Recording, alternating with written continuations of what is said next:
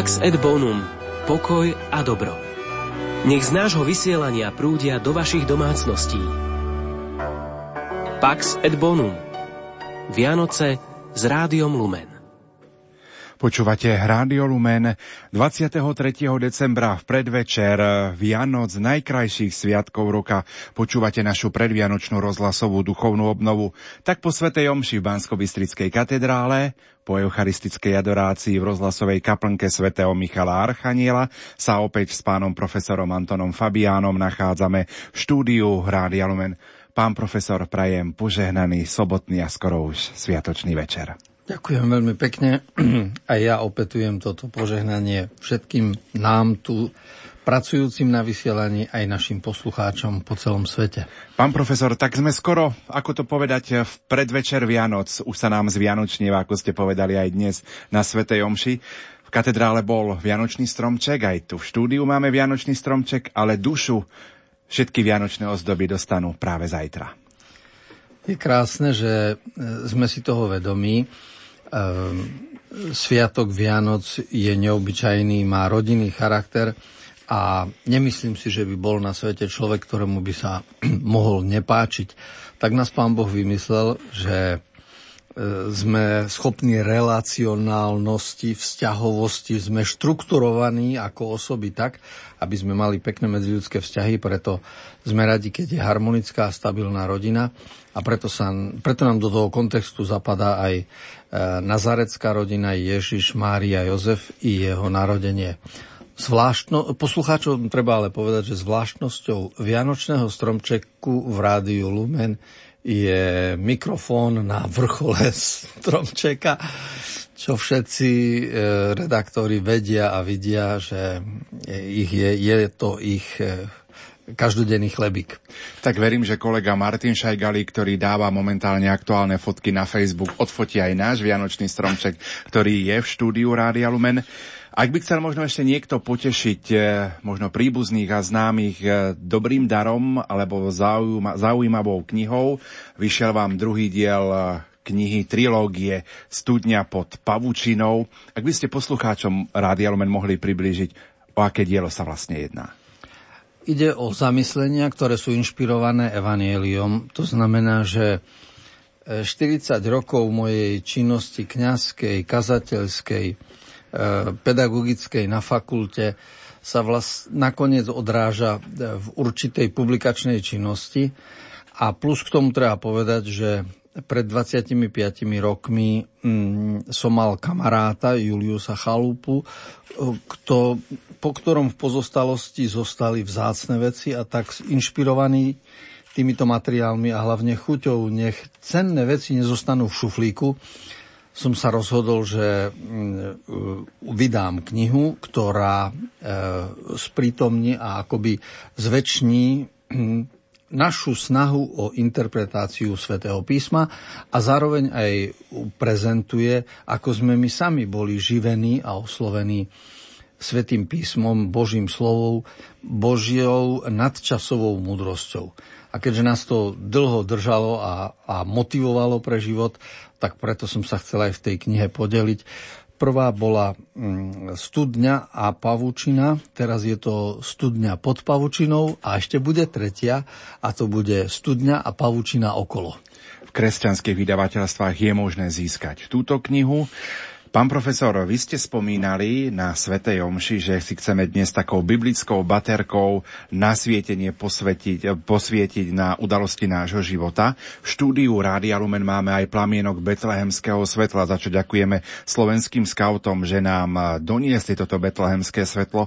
A už je tradíciou, že roky Vysielame pri plamienku z betlehemského, betlehemského svetla našu predvianočnú rozhlasovú duchovnú obnovu.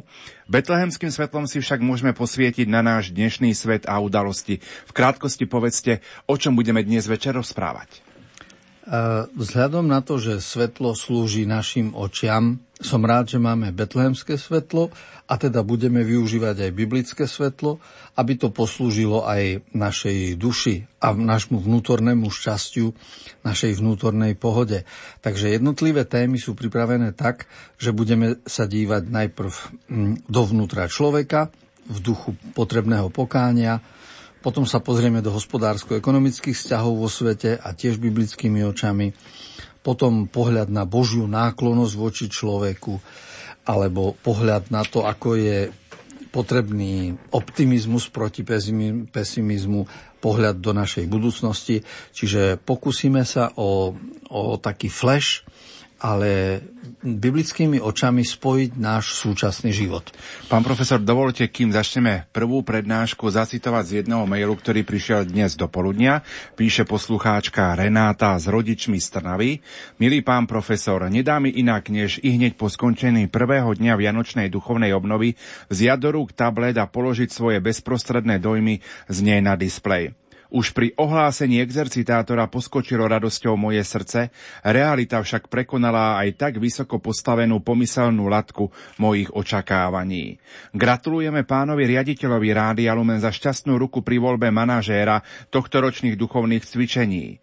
Duch Svetý odviedol pri nej dobrú prácu. Milý otec Anton, veľké pán Boh zapla za vašu námahu, s ktorou ste pre nás pripravovali toto majstrovské dielo.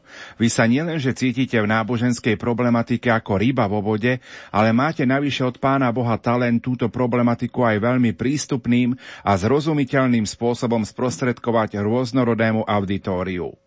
Početné, názory, pri, početné názorné príklady, často uvádzané s vám vlastným vtipom, umožňujú osvojiť si výklady poslucháčom, ktorí možno v živote ani raz nesiahli po Svetom písme. Je to výsledok vášho umenia retoriky i hlasového prejavu a vášho know-how, ako zaujať poslucháča. Tiež by som chcela poďakovať za veľmi vhodný výber hudby, čo dotvára celkovú atmosféru. Označili ste sa síce za seniora, ja vás však rozhodne vnímam ako pri najmenšom tínedžera seniorov. Vašim entuziasmom, veselou myslou a radosťou zo života schováte do vrecka mnohých mladých. Vážený otec Fabián, želám nám všetkým, aby sme si v dôsledku pozorne sledovanej, vami vedenej duchovnej obnovy našli pod Vianočným stromčekom spoločne s Jezuliatkom aj dar obratu vo vnímaní smerom od seba k iným, aby nás už viac na správny postoj nemusel svojim pohľadom upozorňovať múdry psík. Myslím, že to by bolo najväčšie poďakovanie pre vás, ak by vami zasiaté zrnká múdrosti padli na úrodnú pôdu nášho srdca a vyklíčili by láskou k tým, ktorých nám pán pošle do cesty aj v novom roku. S vrelou vďakou, úctou a prianím požehnaných Vianoc pre vás i všetkých pracovníkov Rádia Lumen ostáva vaša verná poslucháčka Renáta s rodičmi z Trnavy. Ďakujeme veľmi pekne. Je to ocenenie aj pre našu prácu. E, ja som veľmi rád, že niekto tak vníma celú náboženskú situáciu, teológiu a filozofiu ako e, Renáta. A samozrejme, že celý život som sa ja snažil a snažím e, nečítať len knihy a, a Bibliu takými očami, ako keby e, už som to vedel, ale e, poviem to názorne. Myslím, že keď som začal byť kňazom, tak som si povedal, že jeden týždeň nebudem sa modliť žalmy z breviára, ale nahradím ich básňami, ktoré napísal Milan Rufus. A týždeň som teda vydržal, povedal som si báseň ako báseň. Lenže týždeň som vydržal a potom som odložil, pán Rufus je vzácný človek, ale knihu som odložil a vrátil som sa k žalmom, lebo tam je niečo, čo nielen, že nad čím sa dá meditovať, ale čo funguje a pôsobí, čo oslovuje človeka i po 2000 rokoch a v tom ja vidím ducha Božieho, ktorý oslovuje každého z nás. A tak eh, verím, že takto duch Boží naplňa život aj pani Renáty a prajem si, aby naplňal každého z nás. Ja pripomeniem kontakt do štúdia 0911 913 933 a 0908 677 665. Reagovať môžete aj na mail lumen.lumen.sk alebo písať na status na Facebooku Rádia Lumen.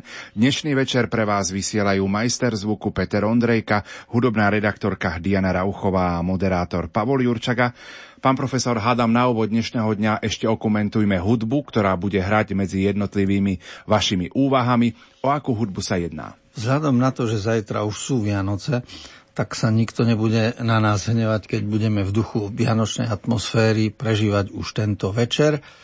No a k tomu pridáme aj niektoré piesne, ktoré vznikli v, v Košickom nahrávacom samizdatovom štúdiu ešte e, v rokoch pred 89.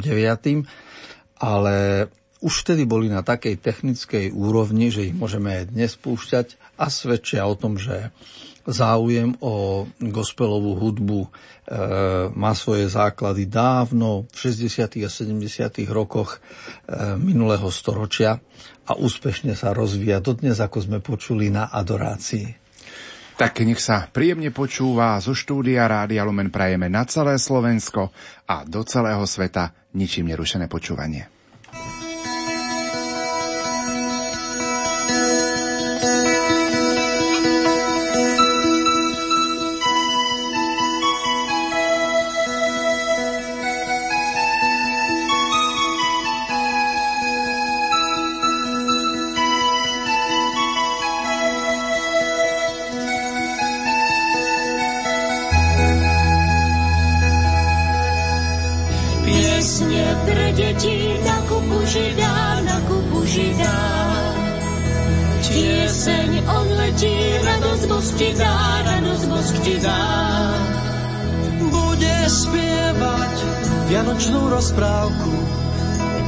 Srdcia vyreže parku na lávku. Pieseň lásky zahráti na fľaši. Čierne otázky na plaši, na plaši.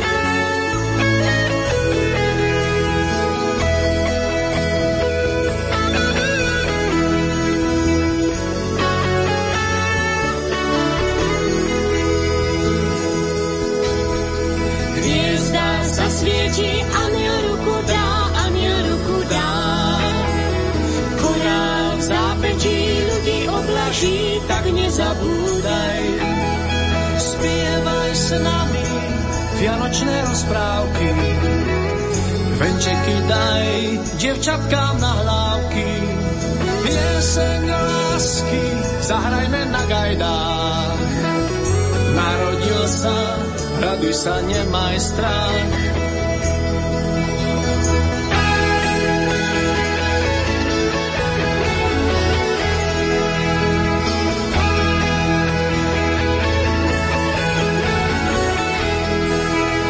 Spievaj s nami vianočné rozprávky, venčeky daj devčatka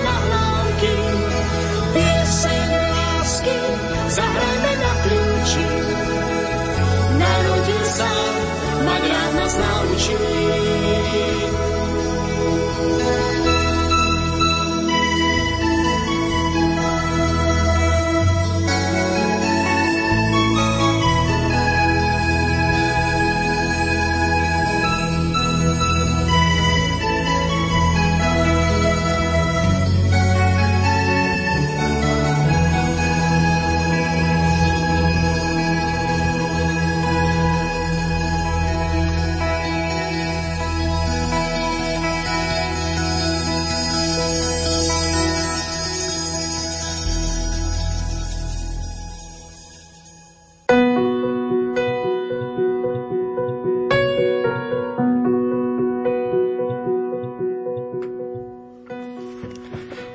Milí poslucháči Rádia Lumen, mnohí z vás v rámci prípravy na Vianoce absolvovali aj Svetu spoved, Sviatosť zmierenia. A treba povedať, že mm, nič múdrejšie ste urobiť nemohli. A to preto, lebo správny je stromček, správne sú ozdoby, správne sú koláče, správna je vôňa, všetky tradície, ale čo by z toho bolo, keby človek v duši nemal správnu pôdu. A tá sa získava práve tým, že človek sa otvára Božej skutočnosti a získa skrze sviatosť zmierenia alebo inými formami ľútosti príjme Božie odpustenie do svojej duše. A prečo je to tak? E, o tom veľmi pekne rozpráva biblické podobenstvo, ktoré všetci poznáme. Vymyslel to Ježiš z Nazareta a protagonistom tohto mm, mm, podobenstva nie je ani starší, ani mladší syn, ale milujúci otec. Príbeh sa začína postojom zunovaného syna, ktorý povie, otče, daj mi dedictvo, ktoré mi patrí. A dedictvo je vždy aktuálne vtedy, keď otec zomrie. Lenže v podobenstve je tam že otec stál. Čo to znamená? Ako keby chcel povedať, vieš čo, Starky, už sa odprataj, daj mi peniaze, aby už boli moje. Čiže paradox je v tom, otec stojí, žije, ale v synovi je mŕtvy. Chlapec chodí po svete, ale už nemá v sebe otca. A tento obraz slúžil Ježišovi na vysvetlenie toho, čo to je hriech. V katechizme sú síce definície, že hriech je prestúpenie Božích prikázaní, ale biblická podstata, to jadro hriechu je postoj syna, kedy Boh, ktorý je otcom, je v človeku mŕtvy. To znamená neveriť, že Boh je láska. To nie je náhoda, že Jan Krstiteľ ukázal na Ježiša hľa baránok Boží, ktorý sníma hriech sveta. Čiže príde niekto, kto tie hriechy vyrieši, Ježiš, ktorý nás svojim životným štýlom oslobodí. Prvý krok je teda nastaviť človeku zrkadlo a ak vo svojom živote urobí smrť Bohu, tak sa odstrihuje od Božej lásky. A potom logický dôsledok je, ak si človek začne myslieť, že Boh ma nemiluje, potom ani nemusí jestvovať. Čiže môže aj nebyť, teda je mŕtvy. Situáciu beriem do svojich rúk a ja rozhodujem, čo je pre mňa dobré a zlé, nikoho nemusím počúvať. A toto Biblia nazýva hriechom, neúctou, opovrhovaním otcom, ktorý má ma rád a ja v sebe z neho urobím mŕtvého. Inou zaujímavosťou tohto príbehu je zlodejské správanie sa syna, lebo považuje za svoje niečo, čo mu nepatrí. Oproti teórii ktorú majú mnohí mladí ľudia, môj život, moja sloboda, moje schopnosti, môžem si robiť, čo chcem, píše Pavol Starzu, čo máš, čo si nedostal. A keď si to dostal, prečo sa chváliš, ako keby si to mal sám od seba. Čiže človek si má uvedomiť, že je správcom života. No a následok synovho zlodejstva vystihujú slová, ktoré sú v Lukášovom evaníliu zachytené, ocitol sa na dne a pásol svine. V židovskom slovníku pásť svine znamená najväčšie poníženie. Nijaký žid nemohol byť pastierom sviň, lebo by bol z náboženského hľadiska nečistý. To bola vždy robota pohanov. A podobenstvo chce povedať, ako syn musel prísť k poznaniu, že stratil ľudskú dôstojnosť tým, že hltal vulgárne prejavy lásky, až do takej miery, že zrazu nemal čo jesť. No a, a vtedy si vymyslel básničku. V dome môjho otca je mnoho príbytkov, vstanem a pôjdem k otcovi a poviem mu, otče, zrešil som proti nebu i proti tebe, už viac nie som ale lom, urob ma aspoň nádenníkom. Zdá sa, že podstatnou motiváciou je úcta k otcovi, že zranil otca. Ale nemusí to byť pravda. Čo ak ho k tomu dohnal hlad? Katecheti a kňazi interpretujú toto konanie syna ako dokonalú ľútosť. Povieme, buďme ako marnotratný syn, oľutujme svoje hriechy. A čo ak je to inak? Nebuďme ako marnotratný syn, lebo sa pretvaroval. Dokonalá ľútosť je dôležitou súčasťou každej praxe pokánia, ale musí korešpondovať vonkajšok a vnútrajšok. Nemôže to byť pretvárka. A syn sa nevracia k otcovi preto, že ide ako k otcovi, ale ide ako k niekomu, u koho bude nájomníkom, čiže ide k šéfovi podniku, ide u nieko, k niekomu, u koho bude pracovať za mzdu, teda neverí v otcovú lásku, chce sa len najesť. ide za ním ako za pánom a to je jeho nešťastie. Má otca a ide k nemu ako k šéfovi. A v tomto bode Lukáš ukazuje, aký úžasný je Boh, ktorý nás má rád. Vykresluje otca, ktorý nečaká, kým syn príde domov, ale ide v ústrety, hodí sa mu okolo krku, vyboskáva, nechá doniesť šaty, prsteň, topánky, urobí hostinu a tým všetkým vlastne naznačuje, že Boh nečaká, kým syn stihne povedať ľútosť, ani mu nevymeria najprv spravodlivý trest, ktorý treba odpíkať. Vo svojej láske je absolútny, robí niečo, čo je nad naše pochopenie. Boh Izraela je zákonodarca spravodlivý na základe zmluvy s ľudom. Boh islámu je dobrý odmenuje a zlých trestce. Ale Boh Ježiša Krista je otec, ktorý sa hodí synovi okolo krku. A pritom ani nie je jasné, či neprišiel len preto, aby sa najedol a ešte dačo ukradne a bude pokračovať v svojom štýle života ďalej. A on napriek tomu sa mu hodí kolo krku a prijíma ho. Tak nás môže mať rád iba Boh. Problém staršieho syna je taký istý ako u mladšieho. O mladšom sme povedali, že nevidel v otcovi otca, ale iba šéfa. A starší neurobil to isté, keď hovorí toľko rokov ti slúžim. Čiže ka- stará sa každý deň, aby neporušil príkaz. Ale nemá ho za otca, ale za pána. A to je nedostatočný, nezrelý človek, ktorý môže byť blízko pri Božej láske, mať Boha za otca a on ho má len za stvoriteľa, sudcu a pána. A tak keď sa pozeráme na svet okolo seba, musíme si vzdychnúť, koľko je na svete sluhov, robotníkov, znalcov písma, vyznavačov, veriacich ľudí. A pán Boh by chcel povedať, a ja by som tak bol rád, keby niekto bol aj syn, dcéra. Veď on by v nás chcel vidieť svoje deti.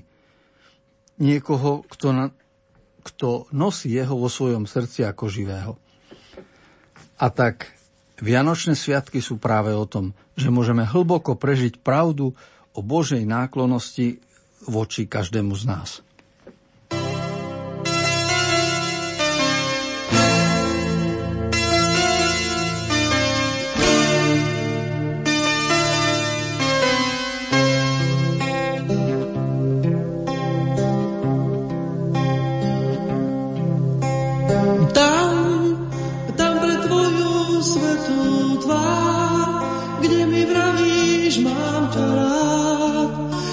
Sa večer ponáhľam.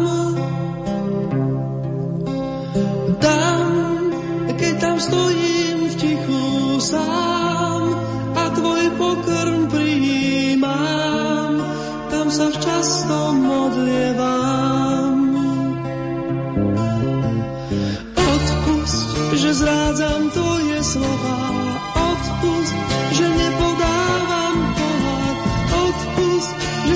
Že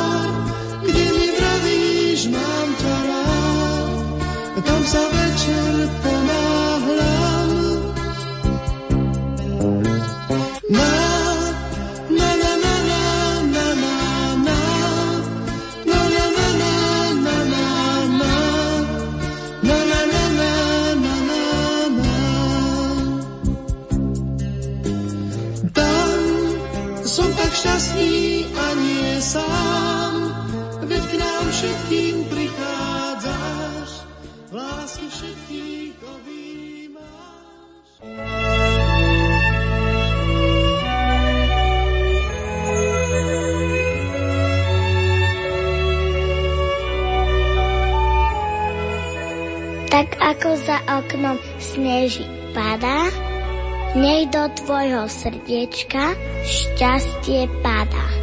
Zabudni na bolesť, na starosti a preži Vianoce láske a v radosti. Tešíme sa na Ježiška.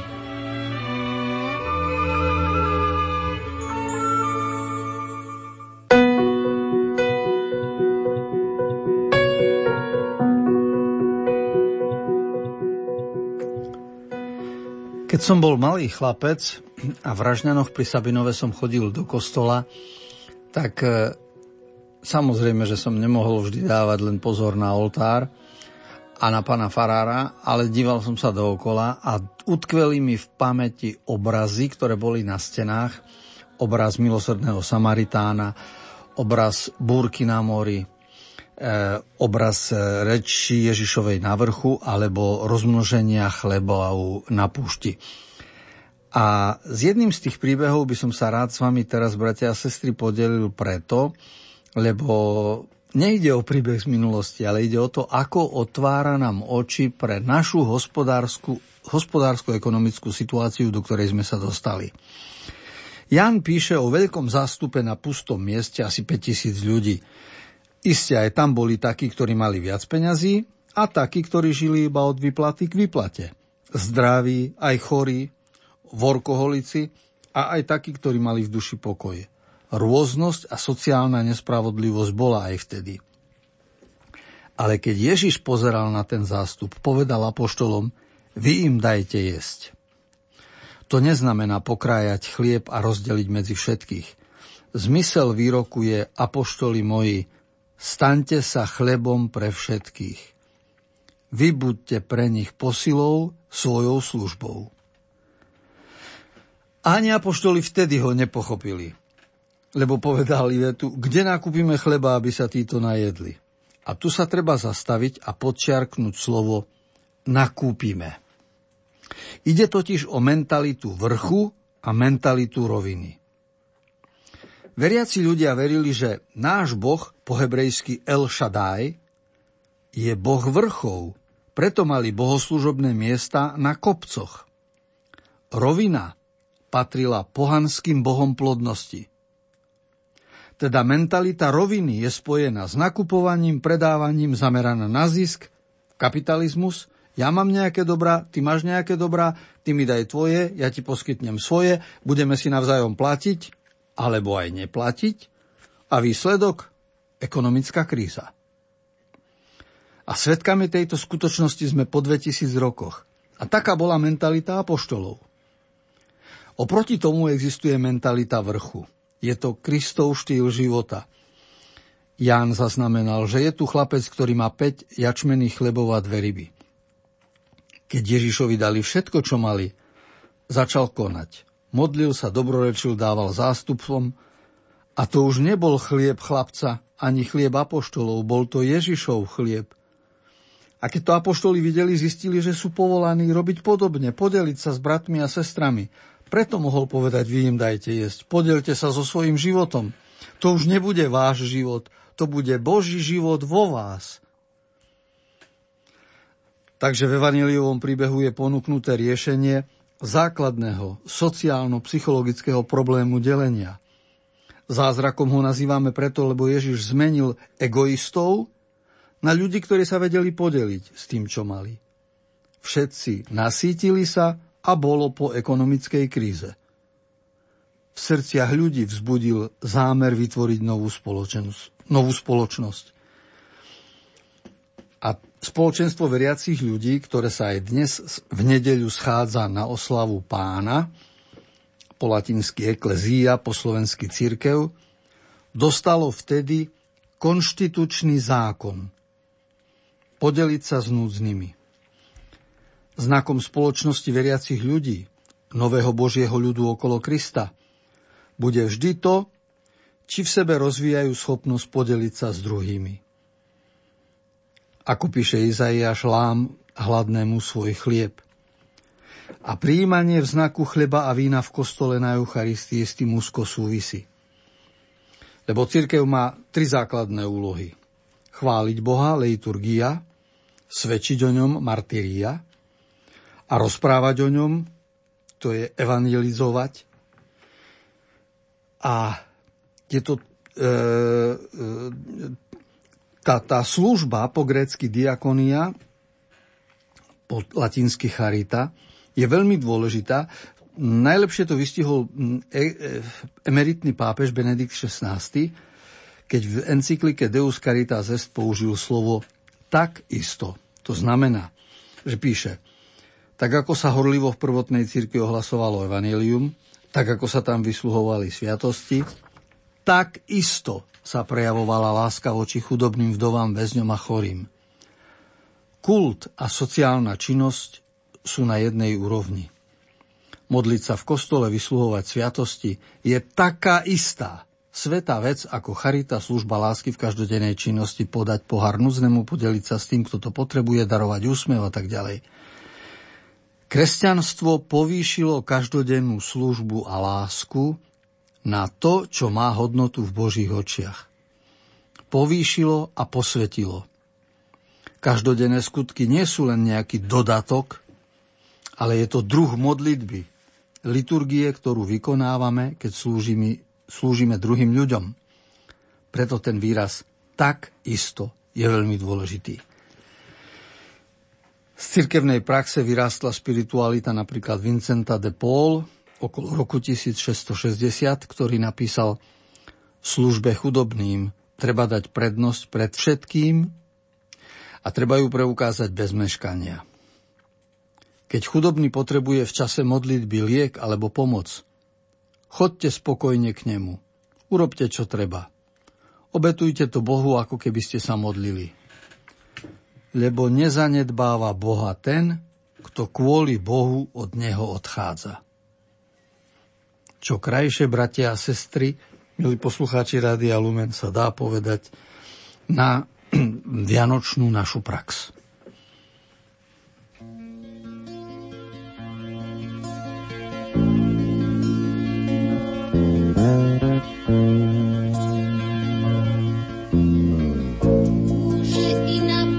dobrý pastier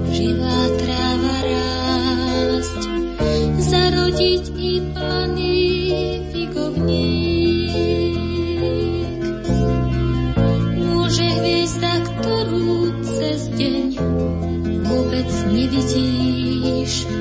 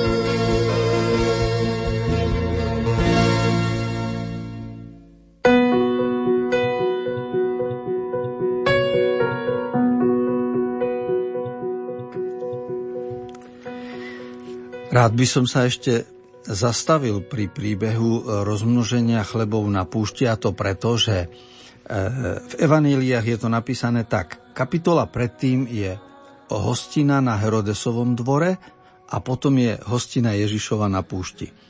A všetci poznáme, čo sa stalo pri Herodesovi, že Tancovala pred ním krásna Salome, on slúbil všetko, čo má, aj polovicu kráľovstva a potom následkom toho dal Jána sťať. Čiže Herodesova hostina je o tom, že tečie krv, vrchol egoizmu, ľudia sa vyžívajú sami v sebe, ale sú, sú smutní.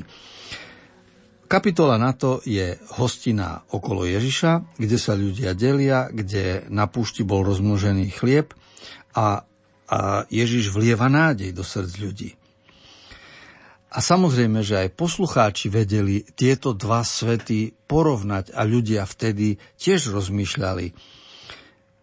Kladli si otázku, Bože dobrý, prečo je taký podliak, Herodes, sukničkár, podvodník, politická líška, mocný, prečo on kráľuje? Bože, to nevidíš tú nespravodlivosť? A v tej bezmocnosti sa možno aj utiahli na tiché miesto, lebo čo, čo urobiť proti takému Herodesovi? A témy, ktoré s nimi Ježiš rozoberal, reflektovali vtedajšiu situáciu. A isto im rozprával o tom, ako v každom človeku zápasí nebo a peklo, dobro a zlo sú premiešané, choroba a zdravie, lenivosť a usilovnosť, egoizmus a nezištnosť. Stále boli a sú ľudia podlí i statoční. A nielen na kráľovskom dvore, ale v každej obci, v každej rodine – a Ježiš im rozprával o zmierení, o nutnosti odpustenia, o potrebe odovzdať veci do Božích rúk a spoľahnúť sa na spravodlivosť Jeho. Provokatívne bolo, že pri tom pustom mieste, kde Ježiš rozmnožil chleby, sa oni nasytili a neplatili nič. A nutne si museli položiť otázku, odkiaľ to máme. Zadarmo sme sa najedli. Celý deň zadarmo počúvame Ježiša. Zadarmo mnohých uzdravil. Celý deň tu zadarmo dýchame vzduch. Komu platíme za to, že spotrebujeme kyslík? Keď príde smet, keď pijeme vodu, komu za to platíme? Odkiaľ to máme? A počúvajúc Ježiša, vidiac uzdravenia, ochutnajúc chlieba ryby, ľudia vytušili Božiu náklonosť a lásku. A vtedy si mohli povedať, nie je rozumnejšie uveriť Ježišovi, ako sa rozčuľovať nad Herodesom a udalosťami okolo nás? A pomaly v nich dozrievalo vedomie, že Boh je darcom všetkého a jemu treba venovať hlavnú pozornosť. Všetky ostatné záležitosti sú druhoradé. Zaujímavá je číselná symbolika, lebo tam sa hovorí o 5 chleboch, ktoré symbolizujú 5 rokov manny, ktorú veriaci ľudia našli ráno na púšti, keď putovali z egyptského otroctva do zasľúbenej zeme.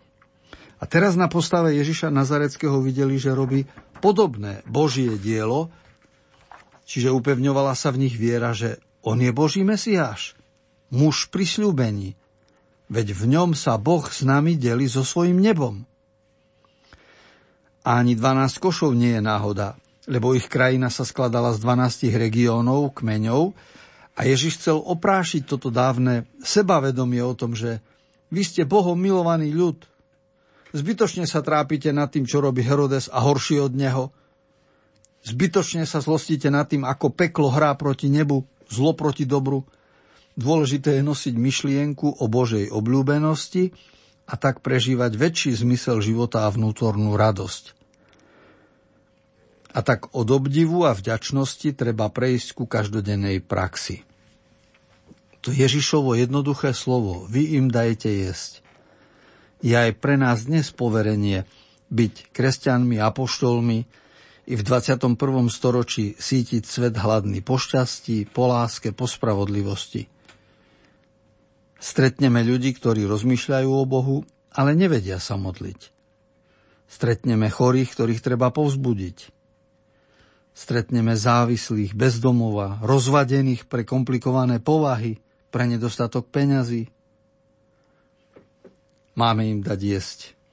Vyžaduje to určitú duchovnú výšku a ochotu podeliť sa, tak ako s nami sa delí Boh. Keď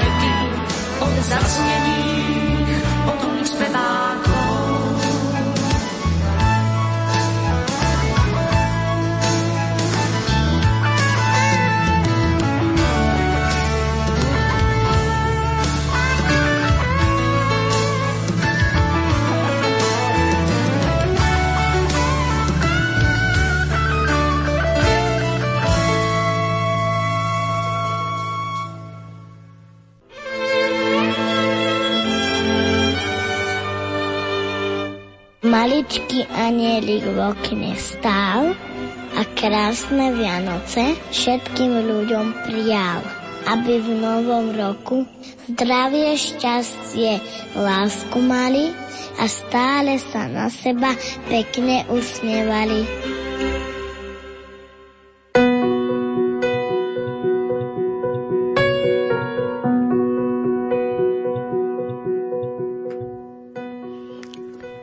Vzhľadom na to, že končí advent a začínajú Vianoce, pripomeňme si ešte postavu Jána Krstiteľa s jedným jeho postrehom, ktorý spravil mm, na tému Ježiša z Nazaretu. A v slovách, ktoré poslucháčom vtedy zneli zrozumiteľné a nám už dnes znejú inak, naznačil, aký úžasný je dar Boha človeku, teda Boho človek, Ježiš. My síce si pripomíname narodenie dieťaťa, ale vidíme Ježišov život v oblúku rokov, to znamená, berieme do úvahy aj jeho smrť a zmrtvých stanie oslávenie a to, akým darom je pre nás aj dnes. Tá Jánova veta pozoruhodná je, ja nesom hoden rozviazať mu remienok na obuvi. A keď sa povie remienok, tak všetci myslíme hneď teda na to, že Ján sa urobil takým pokorným a že teda Ježiš je akoby učiteľ, ktorému žiak rozviazoval remienky, alebo vo vtedejšej dobe boli otrokári a otroci im rozviazovali remienky na obuvi. Čiže ten remienok vždy by nám pripomínal takú službu, ktorú robili poddaní.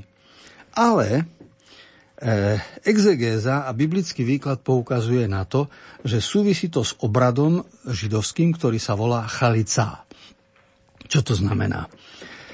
Existovalo levirátne manželstvo. V Biblii v prvých knihách, čo boli zákon pre veriacich ľudí, platila zásada, že ak mladý muž napríklad odišiel do vojny zahynul a zostala vdova, bolo povinnosťou brata zobrať si manželku za ženu a splodiť svojmu bratovi potomka. To znamená, že chlapec niesol po otcovi meno, po tom otcovi, ktorý zahynul, hoci biologický otec bol niekto iný. Bolo to preto, aby jeho meno nebolo vytreté z Izraela. To bol zákon levirátny, ale to je, treba chápať ako náboženský zákon, ako, ako Božie prikázanie, že on sa má ujať vdovy. To nebola spoločenská záležitosť. A teraz čo sa mohlo stať? E, niektorí, niekedy sa mohla žena ocitnúť osamela, lebo ju ten brat zosnulého nemusel chcieť. To znamená, že napríklad mohol si povedať, ja už mám ženu a viacero detí, a prečo by som ja teda ešte... Alebo sa mohlo stať, že si ľudia nepasovali. A, a vtedy žena mala právo na obrad, ktorý sa volá chalica. Mohla už mať aj nejakú známosť s iným mužom. Lenže stále bola viazaná, akoby pripútaná k tej rodine, do ktorej bola vydatá. A preto tá žena mohla ísť ku rabínovi alebo ku sudcom na, e, na kraji mesta teda pred mestskými bránami a povedať im, ten brat po zosnulom ma nechce a ja som zostala vdova. A v takom prípade oni si predvolali brata a znovu ho žiadali, splň Boží zákon. Zavezuje ťa k tomu Biblia, je to tvoja svetá povinnosť. A keď on nechcel, tak musel postúpiť obrad chalica. A to bol obrad potupenia. To znamená, že žena mala právo rozviazať mu sandály, napľuť mu do tváre a povedať, nech tak bude potupený muž, ktorý nechcel svojmu bratovi postaviť dom. A ten muž to musel zniesť a ona od tej chvíle bola voľná. Lebo rozviazanie remienkov na obuvi symbolizovalo, ako je ona oslobodená od tej rodiny, do ktorej bola predtým vydatá a už mohla ísť s druhým mužom. Toto bol obrad Chalica. A teraz urobíme skok. Prejdeme k Jánovi Krstiteľovi, ktorý povedal, ja nesom hoden rozviazať Ježišovi remienok na obuvi. Lebo vdovou symbolicky je celý národ izraelský. Vdova, to sú tí, vdova je tá, ktorej zomrel muž a teda nemá vzťah. A ako by chcelo Evangelium povedať, Mnohí ľudia žijú bez vzťahu k Bohu, teda sú ovdovelé duše. A teraz, e, keď Jan hovorí, je, Ježišovi, nie som hoden rozviazať remienok, tak to znamená, Ježiš sa ujíma vdovy. Ježiš nie je ten, kto by odkopol, alebo povedal, ja ju nechcem. Ježiš sa ujíma každého človeka a robí ho plodným, aby bol v dobre, v láske, usilovnosti pre svoj život užitočný. Keby Ježiš odmietol ako ten brat, potom by sa mu dali remienky na obuvi rozviazať. Ale Ježiš sa ujíma a, miluje človeka. A preto Jan povedal, nie som hoden rozviazať mu remienok na obuvi, lebo Ježiš je iný. A tým vlastne nepriamo ukázal, aká veľká je Božia náklonosť v Ježišovi k nám všetkým, že napriek tomu, že sme sa stali ovdovelou dušou, v určitých situáciách Boh sa nás ujíma a má nás rád. A takýmto spôsobom v minulosti mohli poslucháči rozumieť slovo remienok na obuvi. A, a vidíme, že vlastne tá, to svetlo biblickej múdrosti zaznieva aj k nám dnes – aby sme postavu Ježiša videli pre svoj život v novom svetle.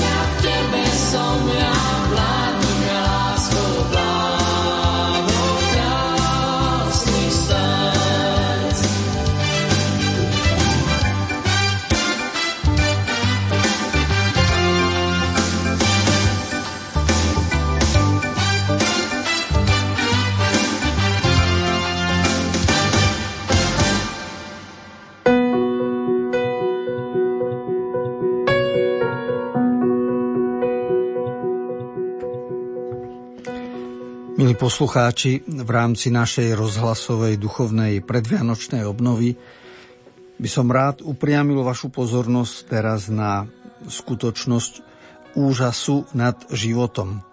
Totiž e, veriť sa dá vtedy, keď najprv človek žasne. A tak ako sa dá žasnúť nad stromčekom, ktorý je pekný a nechať sa unášať a rozmýšľať, tak vlastne na mnohé veci mm, keď otvoríme knihu prírody, knihu vesmíru, keď otvoríme knihu človeka, mohli by sme žasnúť a tá, ten úžas, aj vedecký úžas nad životom, je pre nás potom podkladom pre osobný vzťah k Bohu. Americký klenotník v Arizone zúčastnil sa výstavy minerálov a jeho pozornosť vzbudil kryštáľ, tak ho kúpil na dražbe za 10 dolárov. Keď neskôr očistil povrch a začal skúmať, zistil, že v jadre to nie je minerál, ale krásny zafír o váhe 1900 karátov, čo znamenalo hodnotu 2 miliónov dolárov. Čiže za 10 dolárov kúpil 2 milióny. Kto by nezvyk- nezvýskol od radosti, keď za málo získa veľa? A o každom z nás to platí, že za málo máme veľa.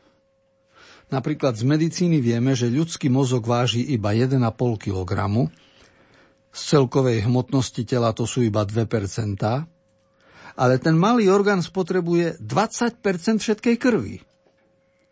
Činnosť mozgu vyžaduje veľké prekysličovanie, lebo vďaka kyslíku a glukóze riadne funguje. Keby to tak nebolo, o 4 až 8 minút bez kyslíka by došlo k poškodeniu a ku katastrofálnym následkom. Za koľko by sme kúpili mozog? Čiže nemáme zadarmo veľa? Môžeme sa učiť, uvedomovať si seba samého, byť tvorivý, mať pamäť, asociatívnosť. Nosíme v sebe jeden veľký počítač. Alebo úžas budí nervový systém, nervové vlákna. Keby sme v jednom človeku pospájali všetky nervové nitky, dostali by sme dĺžku, ktorou môžeme obtočiť Zemeguľu 2,5 krát. Obvod Zemegule je asi 40 tisíc kilometrov. To znamená, že každý máme v tele asi 100 tisíc kilometrov nervových vlákien. A tento systém zabezpečuje prenos informácií vzruchov. Koľko sme za to zaplatili? Nemáme v tele úžas? Nemusíme zvisknúť od radosti, že za málo mám veľa? Jednotlivé orgány v tele sú stavebným materiálom života. Kto chce stavať dom a má napríklad 50 tisíc eur, nakúpi materiál. Čiže premenil peniaze na materiál. Lebo z bankoviek sa nedajú zlepiť steny domu. Ale keď kúpi materiál, vytvorí príbytok a ochranu pre život. A niečo podobné je s každým z nás. Stavebný materiál, telo máme. Ale potrebujeme ešte premenu, prebudovanie, určitý vývoj na to, aby sme boli tými, kým máme byť. A toto je úžasné zase viera a náboženstvo, lebo nás ponára do Božej múdrosti a dáva nám ducha Božieho. Po grecky sa to povie baptizein, byť ponorený. A my sme ponorení do Božej lásky. Narodením nás rodičia ponorili do bohatstva tohto sveta. Ale skrze vieru, krst a sviatosti sme my prebudovaní ponorený do Božieho bohatstva a Boh je bohač na lásku a radosť na celú väčnosť. Keď spojíme inžiniera, architekta plus stavebný materiál tehly cement vápno, výslednicou bude dom. Podobne stavebný materiál života, nohy, ruky, oči plus Božie rozmýšľanie rovná sa dimenzia väčšnosti. Čo vedia tehly urobiť sami zo seba? Čo dokážu urobiť orgány tela sami zo seba? Ale Božia náklonosť, to, že sme milovaní synovia a dcery, nás premieňa. A tu platí zásada, že za málo získavame veľa. Materiál života možno aj rozhajdákať, lebo v človeku stále pôsobia aj sily sebectva. Keby niekde na pozemku boli naskladané tehly, obkladačky, drevo na krov a majiteľ by všetko s krompáčom začal rozbíjať, čo by sme mu povedali? Veď mohol mať dom, ale všetko zničil. Podobne je naskladaný človek pre život. Rukami vie pomôcť, očami vidieť, vie načúvať, byť empatický, ale krompáčom sebectva môže všetko pokaziť. Čiže sme akoby v prvej polovičke života. Sme vyzvaní prebudovať seba, a nekonať ľahkovážne s tým, čo nám bolo dané. Až potom pochopíme, že sme za málo dostali veľa. Americký biskup Fulton Sheen pred 50 rokmi v jednom televíznom vysielaní povedal, tak ako ruka potrebuje naučiť sa písať, svedomie potrebuje náboženské zjavenie, Božiu pravdu. Kto ruku netrénuje, zostane mu orgán, ale písať nebude vedieť. Podobne aj svedomie treba vychovávať. Kto si ho neosvetlí Božou múdrosťou, poznaním písma, teda nevychová sa, nie je etický, začne v mene slobody robiť, čo chce. Ospravedlní si aj klamstvo, podvod, krádeže, nezodpovednosť a tak ďalej. Má svedomie podobne, ako keby mal ruku, ale nenaučila sa písať. Túto prácu nemôže e, nikto za nás vykonať, mama za dceru, otec za syna, manžel za manželku a tak ďalej, lebo zveľaďovanie vlastného života, stávať sa synom a dcerou pred Bohom, byť dobrý človek, to je úloha vysoko individuálna a nemôžno ju prenášať.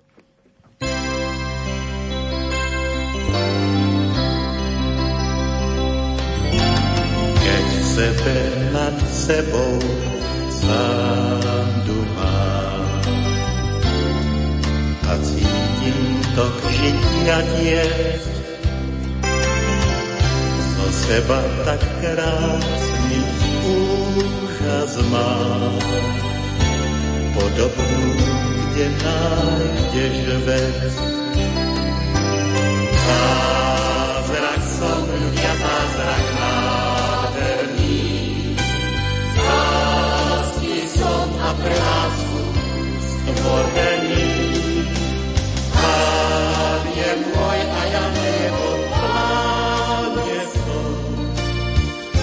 Ten pečatí on krstom.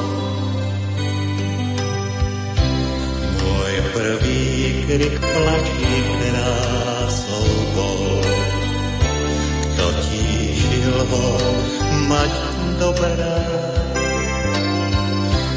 Koľko slz však život dá na stôl, keď zráda dal a dať má.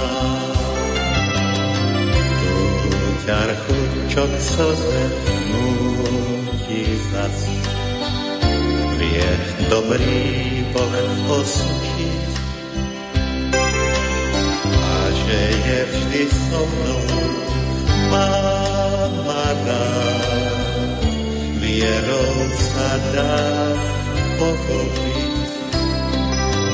Zázrak som ľudia, zázrak nádherný, lásky som a pre lásku stvorený.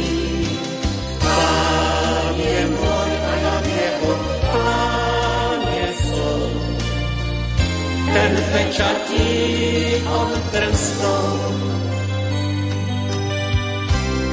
Som človek, čo vyšiel z rúk Boží a vesmír pred sebou má. Som výhra Krista múk krížový. Pomôžte vrátiť sa tam. Zázrak ja, zázrak nádherný. Z lásky som a. Pán je môj a. Ten pečatí od prstov. Zázrak som ľudia, zázrak nádherný. Z lásky som a pre lásku stvorený. Pán je môj a ja jeho páne som. Ten pečatí od prstov.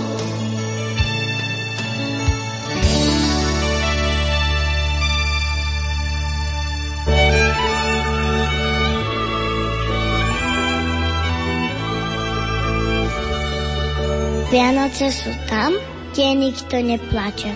Tam, kde voňajú mamine koláče. Vianoce sú s tými, ktorých ľúbime, i s tými, na ktorých myslíme.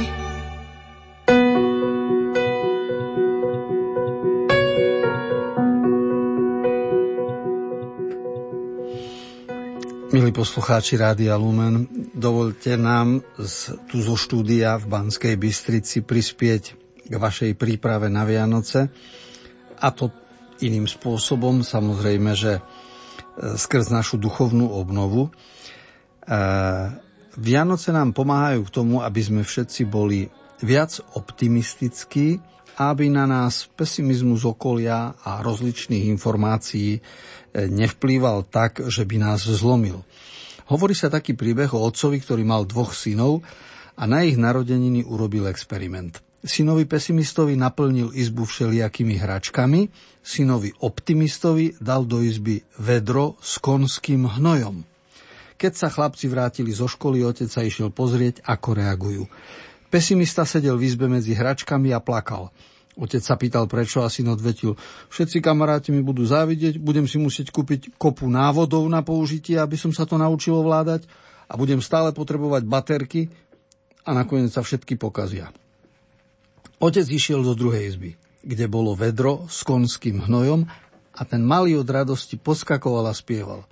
Z čoho sa tak tešíš? pýtal sa otec. A chlapec odpovedal, keď je tu konský hnoj, tak niekde blízko musí byť aj koník. Teda veľa závisí od vnútorného postoja človeka, či je optimistom alebo pesimistom. Čiže veľa závisí od ducha, ktorý je v nás. A preto je dôležité mať ducha Božieho, čiže nálada, ktorá je v Bohu. My tie nálady v sebe veľmi dobre poznáme a vieme rozlišovať. A chápeme aj dieťa v jeho úvahách. Hnoj je znakom prítomnosti koníka. Ale keď má niekto pesimistický postoj, tak môže byť zahrnutý čímkoľvek. Vždy zostane smutný. A tu vidíme, že vedomie, že Boh má rád človeka, a že sa narodil na Vianoce, aby bol medzi nami ako boho človek, to dodáva životu optimizmus. Lebo skrze neho sú potom odpustené naše zlyhania, život nekončí v prázdnote, v ničote, nikto z nás nežije zbytočne, ani sa nenamáha zbytočne. A Boh vidí, ako mu predkladáme každý deň svoje radosti i starosti. Takže spiritualita pre, pomáha mať kvalitu vnútornej nálady ducha Božieho v sebe. Ten Boží duch sa prejavoval samozrejme ako Božia moc už pri stvorení sveta, v celých dejinách spásy, i vo vianočnom vtelení, keď Boží duch zatónil Máriu. Apoštoli potom videli na Ježišových zázrakoch, že nekonal z Božej moci, ale silou, z ľudskej moci, ale silou Boha. A keď Ježiš potom stal z mŕtvych a odišiel k Otcovi, tak celá tá Božia moc a múdrosť neodišla s Ježišom, ale učinkuje ďalej v nás. To je Boží duch, Božia nálada v človeku. A byť kresťanom znamená odvrátiť sa od samolúbosti pohodlného života a otočiť sa k Božej láske nepodávať sa len prirodzenej gravitácii, ktorá nás strhuje k sebectvu, lakomstvu a ľahkovážnosti, ale všímať si Božiu lásku. Toto obrátenie sa, uvedomenie si svojej závislosti od Boha, to je Boží duch v človeku, ktorý dáva možnosť na novo optimisticky rozvíjať životný proces. Optimistické nasmerovanie však neznamená zbavenie všetkých ťažkostí. Kým človek žije, je v procese rozvoja, čiže v určitej formácii.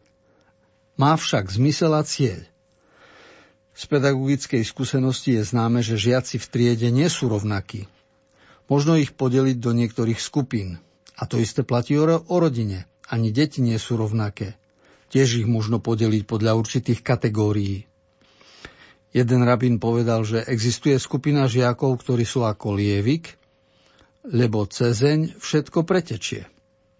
Aj deti sú také, jedným uchom dnu, druhým von. Druhá skupina žiakov sú ako sitka pri príprave čaju alebo kávy. To dobre ujde a to, čo treba vyhodiť, zostane. To je skupina ľudí, ktorí si nepamätajú najdôležitejšie informácie, ale iba to, čo je nepodstatné a zbytočné. Tretia skupina je ako špongia. To sú tí, ktorí sú obľúbení, lebo informácie do seba nasávajú. A štvrtá skupina je ako rošt, popol odpadne, ale uhlie zostáva. Existujú ľudia, ktorí dokážu oddeliť prach, plevy od pšenice a obilia. Vedia oddeliť to, čo je múdre a podstatné od zbytočného. V škole života sme všetci takí Niekedy v nás Božia múdrosť zostane, inokedy ako cez lievik pretečie a Božie slovo si ani nepamätáme a potom sa čudujeme, že náš život je pesimistický. Všetko závisí od toho, do ktorej skupiny sa zaradzujeme svojim konaním. Optimizmus predpokladá každodennú spoluprácu s Božím duchom v prejavoch viery a lásky k bližnemu.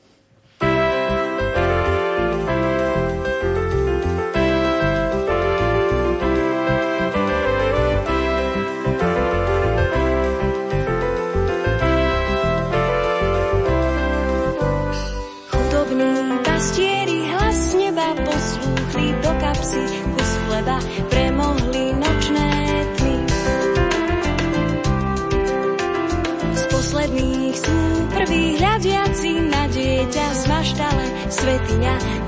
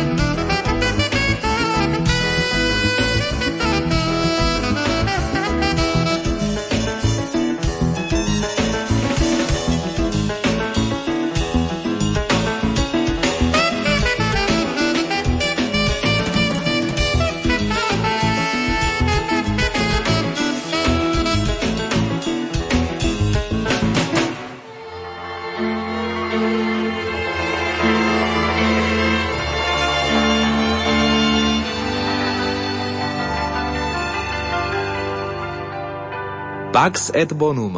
Pokoj a dobro. Nech z nášho vysielania prúdia do vašich domácností. Nech pokoj prameniaci z narodenia Božieho Syna poteší aj vás. Pax et bonum. Vianoce s rádiom Lumen.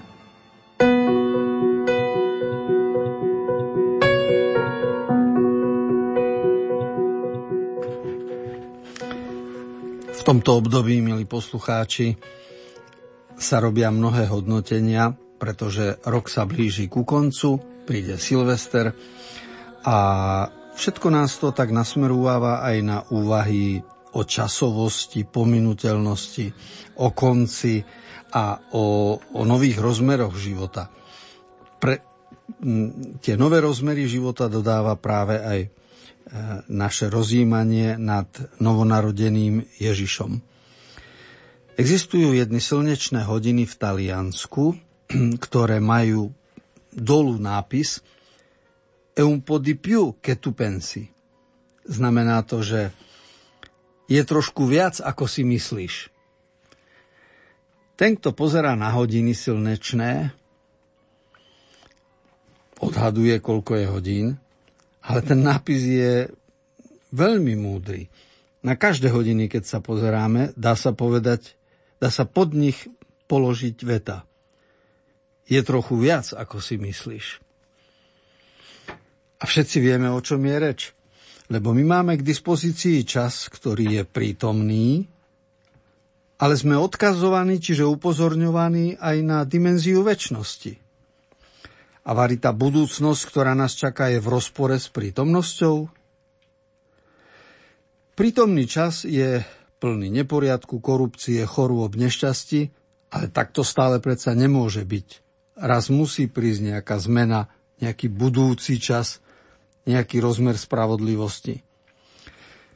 A byť kresťanom znamená voči prítomnosti pristupovať z hľadiska Božej budúcnosti. Čiže radosti, starosti, úspechy, prehry, hriechy, čnosti vidieť ako stavebný materiál pre väčnosť, ako jav dozrievania, vo vedomí kráčania k Božiemu osláveniu a nielen k ľudskej prehre. V podstate ide o to, či dimenziu väčšnosti ťaháme za sebou ako vlečku, alebo ju nesieme pred sebou ako fakľu. Čiže spiritualita, viera v Boha, je pre nás svetlom, ktoré osvetľuje prítomné časy, alebo je to ťažký náklad, ktorý ťaháme. Boh je sudca, čaká nás potrestanie a všetko, čo s tým súvisí. Tento postoj, či ťahám vlečku, alebo mám fakľu, je rozhodujúci. Dôležité je uveriť Ježišovi, aby sme mali svetlo nádeje do budúcnosti.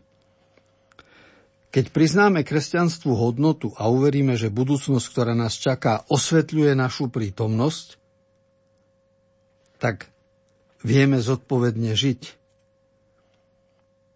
Všetky náboženské prostriedky, ako je modlitba, omša, skutky lásky, stvárňujú našu prítomnosť, aby sme ju vylepšenú mohli odovzdať pred Božiu tvár.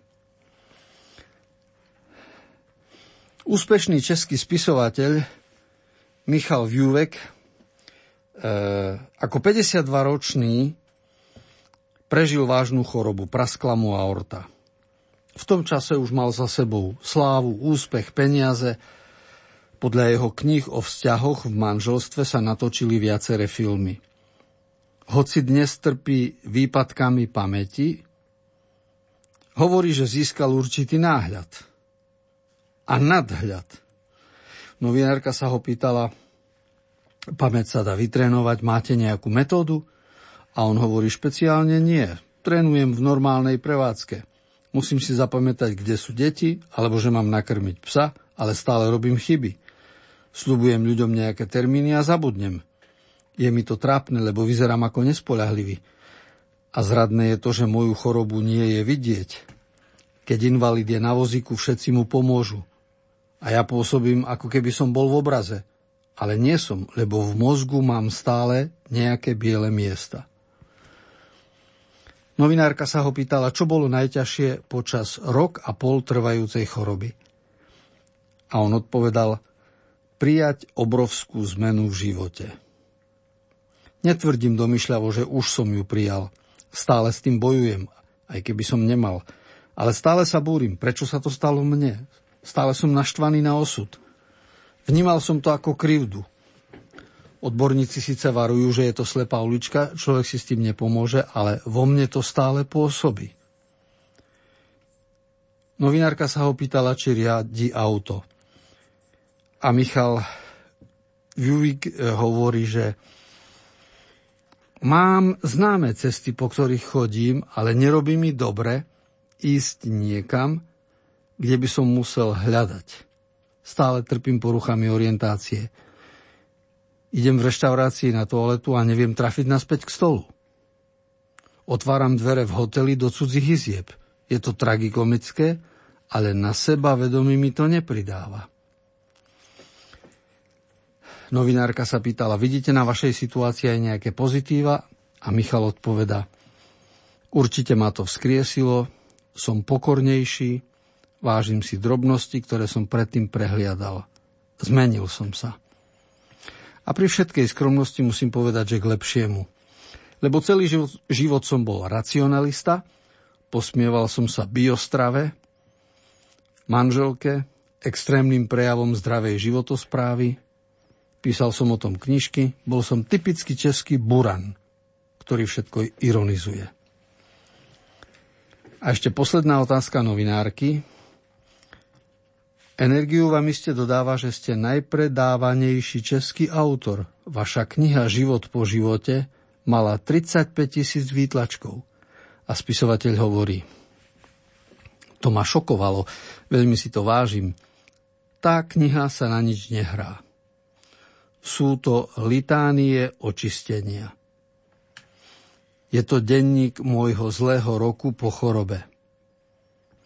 A záujem ľudí beriem ako dozvuk toho, čo som celý život robil, aby som si budoval čitateľskú obec. Kedy si som absolvoval aj 25 stretnutí čítaní za rok, išiel som na stretnutie s čitateľmi. No a teraz to žnem, ale je to čas, kedy to potrebujem. Už z názvu knihy Život po živote je jasné, že som zobral na milosť slávnu Moodyho knihu. Samozrejme, že by som z toho nemo... že by som z toho mohol robiť paródiu, ale stal som sa pokornejším. Prvé mesiace po chorobe bolo pre mňa nadľudskou úlohou nakúpiť v samoobsluhe. Nestratiť peniaze. A teraz posledná veta úspešného českého spisovateľa. Keď mi povedali, že prasknutú aortu neprežije 90% ľudí, tak som pochopil, že to bol pre mňa generálny pardon. A tu sme pri podstate. Každý človek potrebuje generálny pardon od Boha. Kedy to pochopí, v ktorej fáze života, je individuálne. Kresťanská spiritualita nie je vizionárske učenie, ani prognostický ústav. Ale je to výzva rozhodnúť sa pre Božie pôsobenie v nás. Našu budúcnosť by sme mali vidieť ako úkon stretnutia, ktoré bude obohacujúce a obdarujúce. Preto sa oplatí pri vianočnej meditácii, pri jaslíčkách, odovzdať Bohu svoje radosti a ťažkosti a prosiť, aby zachoval v nás vieru, vďaka ktorej radosnejšie kráčame do budúcnosti.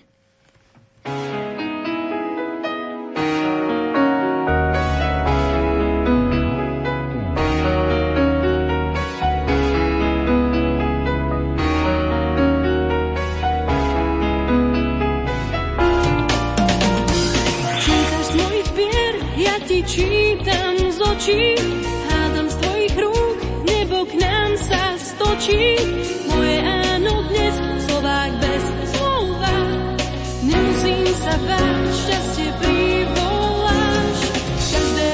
tretie aniel v krásnej tvári niečo prináša, niečo zaujíma.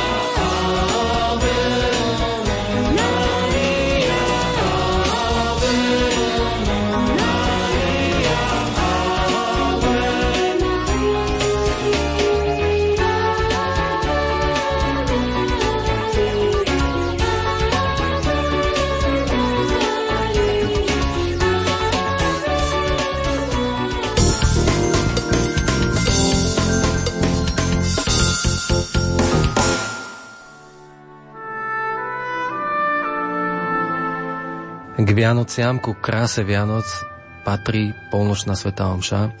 O jej kráse sa budeme na Radiu Lumen rozprávať s Rastom Dlhým, slovenským kňazom a redemptoristom, ktorý nám porozpráva o jej dejinách, o tradícii, ako vznikla táto tradícia, ako sa rozšírila do celého sveta, ako sa dnes líši slávenie polnočnej Svetej Omše v Írsku, na Slovensku či inde vo svete a o tom, akú má táto noc a táto Svetá Omša svoju jedinečnú moc. V nedelu o 15.30 na Radiu Lumen relácia o kráse. Teší sa na vás Jaroslav Daniška. Rok čo rok sa v advente snažíme o to, aby to nebolo také isté ako na Vianoce v tom pomyselnom roku jeden. Vtedy neprijali Ježiša, lebo nemali pre ňoho miesta. A tak sa musel narodiť mimo mesta. Dnes ho nepríjmame preto, lebo nemáme pre ňo čas. Posvetné chvíle štedrého večera budeme v Rádiu Lumen prežívať so špirituálom z kňazského seminára v Badíne, otcom Ľubomírom Gregom. Nalate si nás v nedelu večer o 20.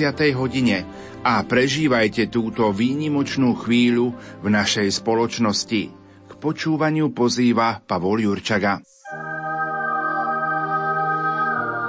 Na prvý sviatok Vianočný sa vydáme do talianského Gargána – nebeskej baziliky, tak je pomenovaná jaskyňa, kde sa štyrikrát zjavil svätý Michal Archaniel. Napríklad svätý František e, putoval tiež na toto miesto a došiel len po dvere tej baziliky. Povedal, že on je taký e, hriešnik veľký, že nie je hodný, aby toto sveté miesto navštívil. Je to, povedal sám, jedno z najsvetejších miest na svete. Reláciu Cesta za svätým Michalom Archanielom si nenechajte ujsť 25. decembra o 11. hodine predpoludním. Pozýva vás redaktorka Andrea Eliášová. Your expressions of the good news touches children in our world who are suffering. Vaše piesne sa dotýkajú detí, ktoré trpia v našom svete. Etiópsky biskup Adigradskej eparchie Medhin Tesfa Selasi sa počas decembrovej návštevy Slovenska poďakoval všetkým koledníkom. Dobrá novina tento rok výťažkom skoledovania vianočných piesní podporí zdravotné stredisko zamerané na starostlivosť o matky s deťmi na severe Etiópie. Ako pomôže vaša vianočná štedrosť africkému ľudu? Dozviete sa v relácii Dobrá novina 25. decembra o 15. hodine 15. minúte. Prežiť sviatočné chvíle s rádiom Lumen vás pozýva redaktor Ivo Novák.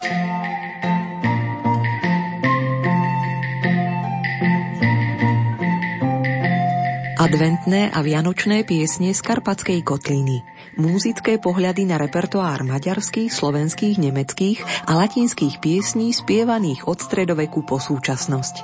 Výber z albumu Gaudeamus Omnes, komorného združenia Gaudium a Renaissance Consort vám radi ponúkneme na narodenie pána v pondelkovej pohode s klasikou o 22. Vďaka vám, našim poslucháčom, sme spoznali najčnostnejších ľudí na Slovensku. Sú medzi nami a ich postoj k životu je aj vďaka viere Ježiša Krista obdivuhodný. Moje meno je Andrea Kundrová a na Sviatok svätého Štefana vás o 14. hodine pozývam vypočuť si prvú časť výberu tých najdojímavejších príbehov zo súťaže Preteky čnosti v podaní hlasov Rádia Lumen.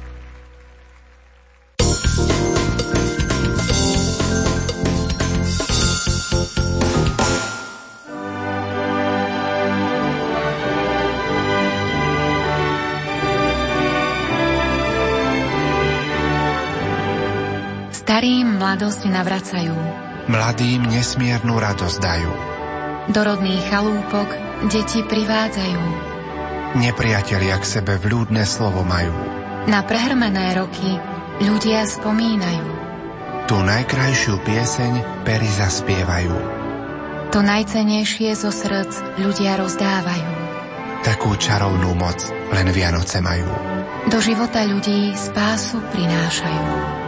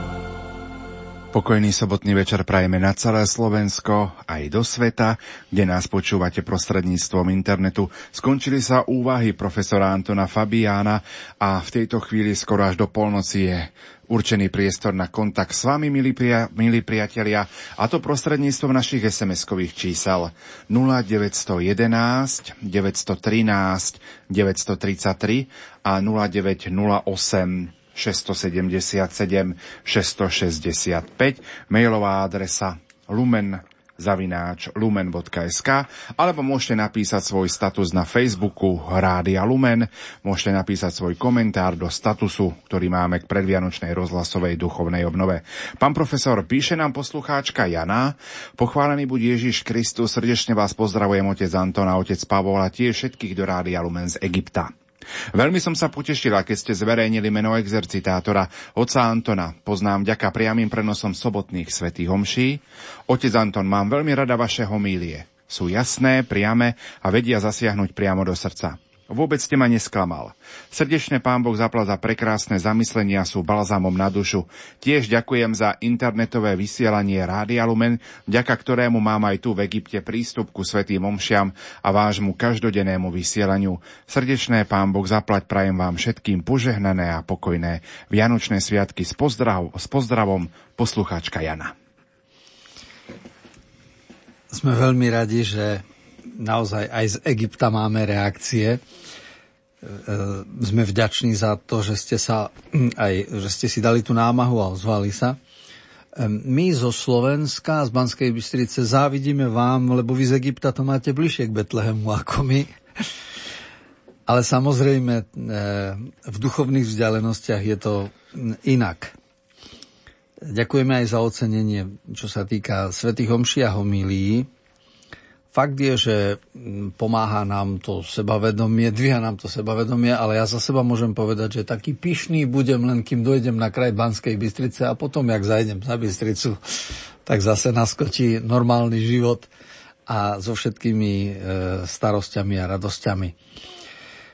Ale e, zostane nám vždy pravdou to, že dotkneme sa druhého človeka s láskou, ocenením a úctou a a vtedy vlastne aj sami prežívame väčší pokoj v duši. A toto je krásne aj na týchto možnostiach náboženského vysielania. Pán profesor, spomenul, spomenuli ste Svetú zem, že z Egypta to majú bližšie do Svetej zeme. Mali ste možnosť navštíviť miesto narodenia pána v Betleheme. A čo ste vtedy prežívali na tomto mieste? Pamätám si ten vchod do Baziliky narodenia to znamená, ako sa treba zohnúť, lebo je to tá, proste zostalo to tak, ako to bolo. A ešte aj, aj samotnú baziliku narodenia, aj to, ako je to podelené, aké rady ľudí tam boli. Ale uh, keďže ja už som bol na týchto miestach v čase, kedy mal som to už v srdci. To znamená, že Betlehem, Nazaret a Jeruzalem skôr boli ubytované v mojej duši, než e, v mojich zmysloch, ktoré som potom tam videl, tak ja už som sa na tie miesta pozeral s takým akoby nadhľadom a neprekáža mi ani to, ako je to historicky dané, alebo že tam už niekde nič nezostalo, lebo ono to vôbec nie je dôležité, čo sa týka kameňov, keďže tá podstata je posolstvo, ktoré zostalo a tie veci nám pripomínajú Ježišovo posolstvo a Božie posolstvo lásky k človeku. A tak e, som rád, že som bol vo Svetej Zemi, bol som aj druhýkrát, išiel by som aj tretíkrát, ale e, vždy s tým, že, že e, chcem sa otvoriť, aby Božia múdrosť naplnila aj môj život, aby som videl ako ďalej. Tak mm, tá Svetá Zem, e, každému by som to odporúčil, aby dýchal tú atmosféru a videl prostredie, e, v ktorom sa pohyboval Ježiš pred 2000 rokmi. Hádam, nie nadarmo sa hovorí, že práve naštíviť Svetú Zem alebo ísť do Svetej Zeme, že je to piaté evanielium. Áno, a najmä ak je človek hľadajúci a, a otvorený pre pravdu, ak nie je taký zaujatý fanatík, ak nemá predsudky, tak v takom prípade sa mu, ak sa mu zlepia posolstvo, plus nejaká pamiatka, kde sa to stalo, e, ktorá má svoju historickú vážnosť, aj geografickú, tak potom sa vytvorí nová mozaika v duši a v predstavivosti človeka a potom to zostane na celý život. Je to pochopiteľné, že tisíce milióny ľudí chodí z celého sveta na tieto miesta, lebo majú výpovednú hodnotu. Oslovujú ľudí, pretože ľudia sú hľadajúci. Pozdravujeme z Bavorska, ďakujeme za duchovnú obnovu podpísaný Miloš a Gosia s rodinou. Ja už čítam z ďalšieho mailu, píše poslucháčka Mária zo Starej Lubovne. Dobrý deň, ďakujem za pozvanie otca Antona. Otec Anton, som rada, že ste tiež senior. Spomínam si na vaše primície teraz neviem, či dobre prečítam, v Naršanoch. V Ňaršanoch. V Ňaršanoch. Myslím si, že naša generácia nie je o nič horšia ako dnešná a už vôbec nie je žiadne Bčko. Budem s radosťou počúvať aj dnes večer s úctou k tvorcom poslucháčka Mária zo Starej Lubovne. V súvislosti s týmto mailom by som sa, pán profesor, rád opýtal, aké boli vaše prvé kňazské Vianoce? Fakt je, že mm, to slovičko, čo spomína ňaršany, je maďarský ekvivalent k slovenskému ražňany, lebo ražeň, na ktorom sa opieka jeleň alebo hm, baránok, to je po maďarsky ňarš, ardo, čiže hm, bolo miesto, kde grofy chodili robiť si e, ražničí po česky a tak je tá dedina Ražňany pri Sabinove dodnes. dnes. To znamená, že mám dočinenia s rodáčkou, e, ktorá teraz žije v Starej Ľubovni. E, ďakujem za e, reakciu, za pozdravenie, ktoré aj ja opetujem. A vzhľadom na to, čo boli prvé moje kňazské Vianoce, tak v júni ma vysvetili za kňaza. A dostal som povolávací rozkaz a hoci som mal vysokú školu za sebou, bol som obyčajný, v septembri nastúpil som, na konci septembra išiel som na vojnu do Berovna ku Prahe a bol zo mňa obyčajný rádový vojačik a celý mesiac som čistil, teda ráno vstával na e, výcvik, na rozcvičku, na buzerplac. Čistil som Kanady večer, ako všetci vojaci po, po šichte a ukladal veci do komínka a tak ďalej. No a, a keď som e, dostal na Vianoce opušťák, tak som celá tá armáda na, respektíve tá jednotka bola nastúpená na Buzer pláci na tom veľkom námestí, veliteľia pred nami a čítali, kto ide na opúšťak. A keď prečítali moje meno, že ja idem na Vianoce domov, tak som kľakol na tom Buzer pláci a som sa prežehnal od radosti, že mi to darovali, lebo bola to veľká vec. V 73. a bol som pritom za...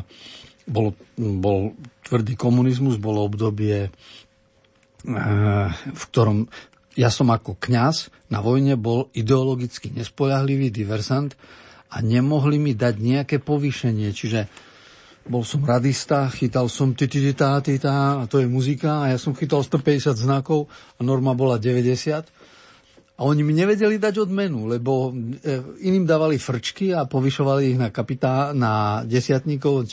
A ja som musel zostať iba vojačík, lebo som ideologicky nespojalý. Ale namiesto toho tí veliteľia boli šikovní a dávali mi opušťáky. A tak som sa dostal aj na prvé Vianoce domov. Čiže pamätám si samozrejme, že som bol veľmi šťastný, keď som, sa, keď som mohol potom účinkovať v rodnej dedine a chodiť aj na filiálky a, a teda Vianoce prežívať s rodinou. O 24 hodín zajtra pôjdeme v takomto čase pomaly na polnočnú, kde budete vy zajtra prežívať polnočnú svetú omšu. Tak posledných e, 25 rokov som v Košiciach na Mesiarskej ulici je kostol, ktorý Košičania volajú Uršulinky a v tom kostole mám o pol dvanástej každú polnočnú 23.30, lebo aj celý rok mám mm, v nedeľu omše o pol dvanástej, tak e, už, je, už sa tam vytvorila určitá tradícia. Ako každý kostol aj tento má svoju klientelu, svojich poslucháčov, svoj e, mm, ambient a ja som za to veľmi vďačný všetkým, ktorí tam účinkujú a, a žijú a sítia sa nadčasovou Božou pravdou. Takže sa to opakuje a, a svojho času som v 92., keď som bol v Ríme, tak niektoré obdobia, tri roky som musel prežiť aj v cudzine, ale veľmi rýchlo som pochopil, že Vianoce v cudzine sú zaťažkávajúca skúška. To treba mať mm, silnú imunitu, lebo tá clivota, aká sa ozve v človeku, keď je v zahraničí, a to má sú Vianoce, tak tá je veľká. To nejaký plat nestojí za to. Pýtal som sa zámerne, pretože si zahráme púlnočný, bude nám spievať Václav Neckáš a Umakart.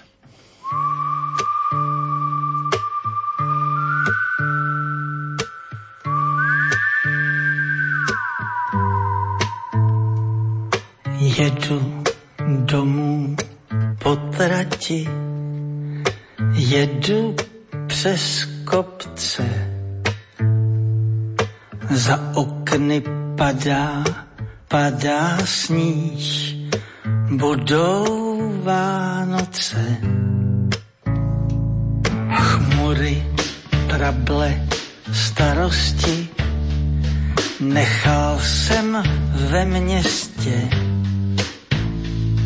Uslyším lidi na půlnoční zpívat v kostele. Haleluja. Haleluja. Ježíš na kříži strápený občas se usměje ty, co v zázrak uvěří, na ty, co zpívají.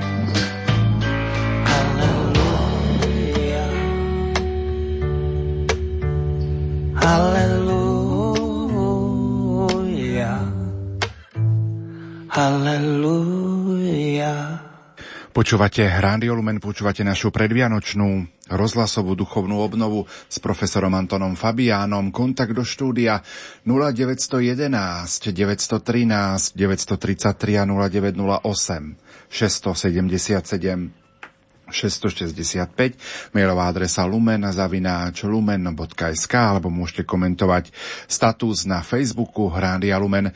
Naša duchovná obnova sa pomaličky chýli ku koncu. Sme s vami ešte skoro do polnoci. Čo vás najviac, milí poslucháči, oslovilo?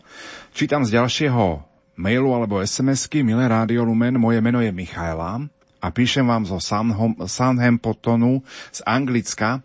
Som vám všetkým v rádiu veľmi vďačná za vaše predvianočné a vianočné vysielania.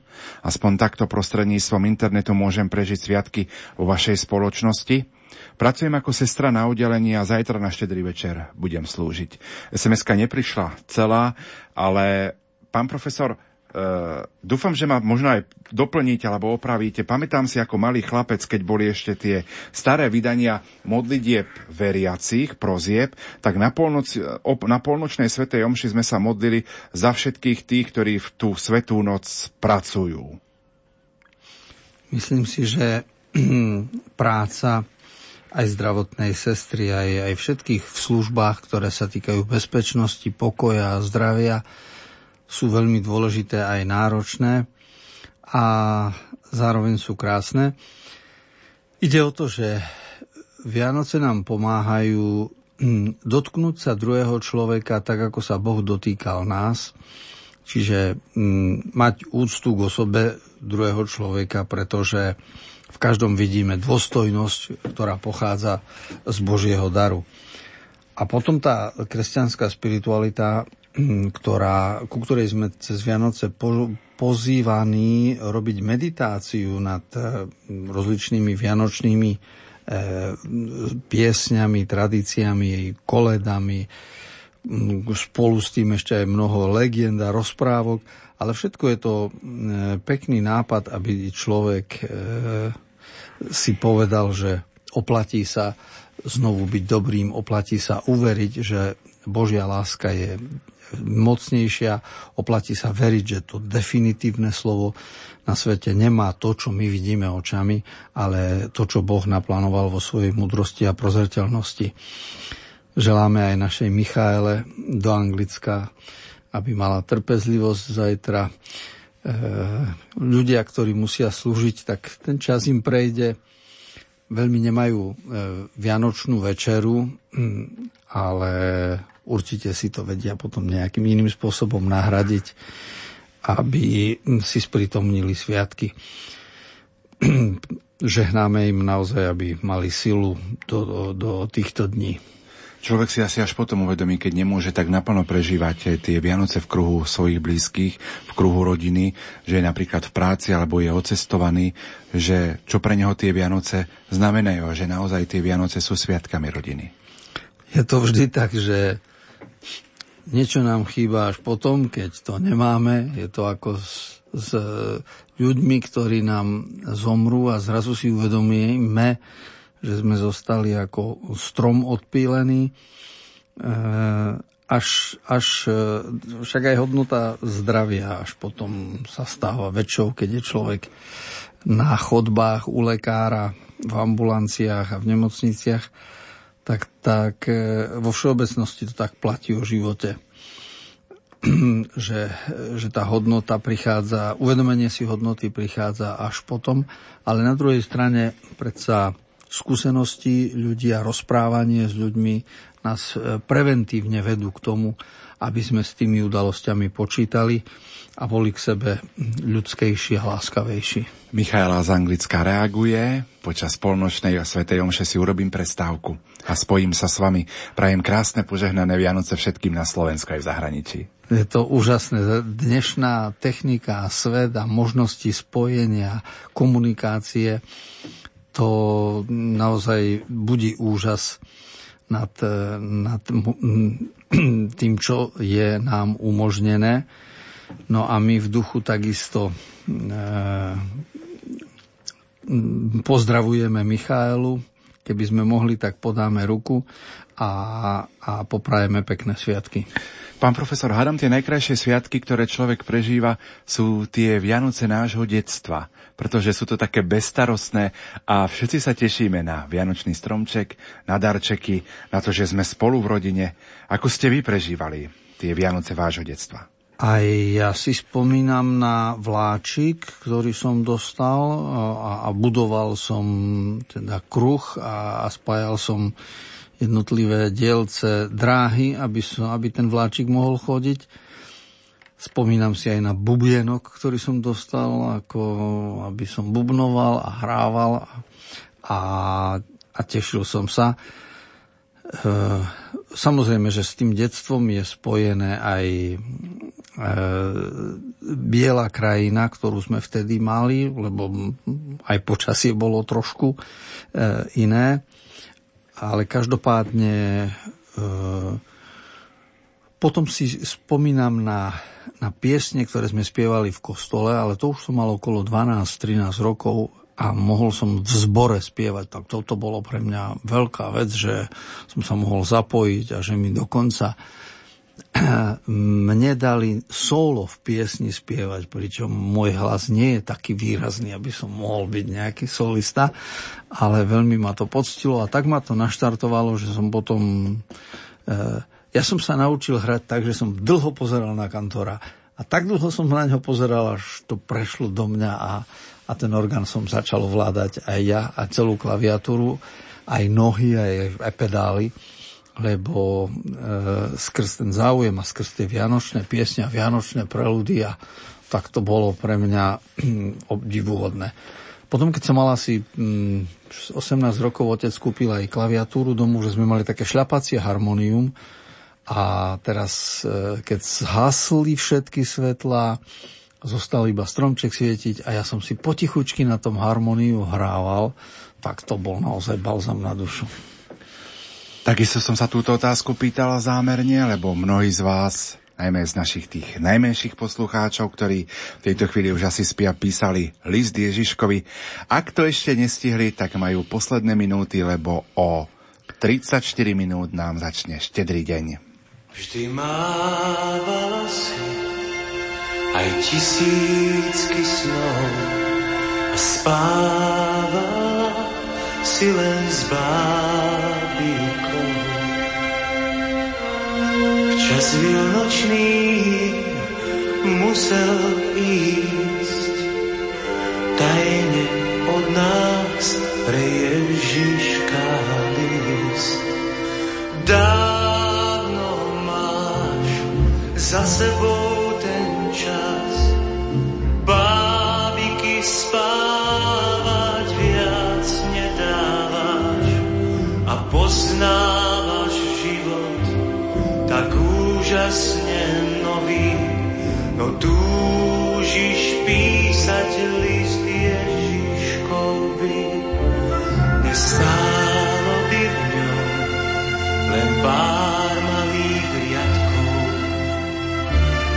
nech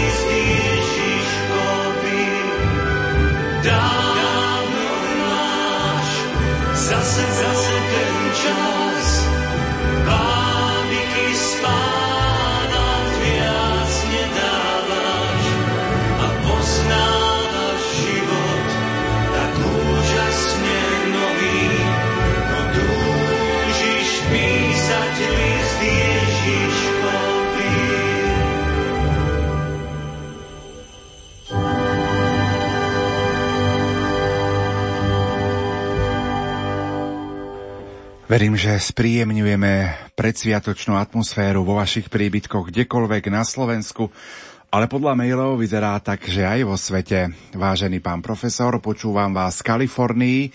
Keďže sú Vianoce a ja som ďaleko od rodiny, tak som sa rozhodol, že budem počúvať celú duchovnú obnovu. Počnúť svetovom show. V živote som už počul veľa múdreho aj nemúdreho ale toto bola v úvodzovkách Kitajka. Ak ste východniar, viete, čo to je. Vrchol stromu. Bol to úžasný zážitok, bol to vrchol najlepšie z najlepšieho, prosto slovo Božie. Podpísaný poslucháč Ján. Ďakujem veľmi pekne. Viem, čo je kitajka, lebo my, ako chlapec som cez prázdniny oberal čerešne.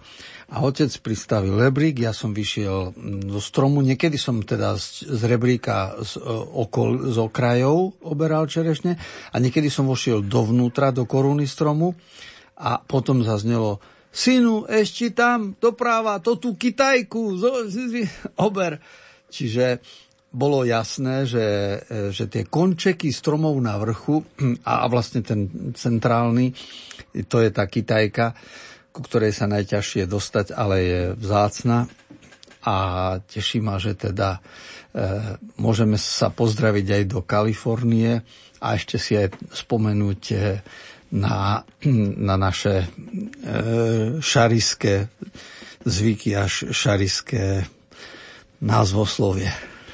Píše poslucháč Ján, pochválený bude Ježiš Kristus, pozdravujeme vás z rodnej farnosti Julka Chalupu, ďakujeme za pozbudujúce myšlienky a slova, ktoré si vždy radi vypočujeme, prajeme požehnané sviatky. Ďakujeme veľmi pekne.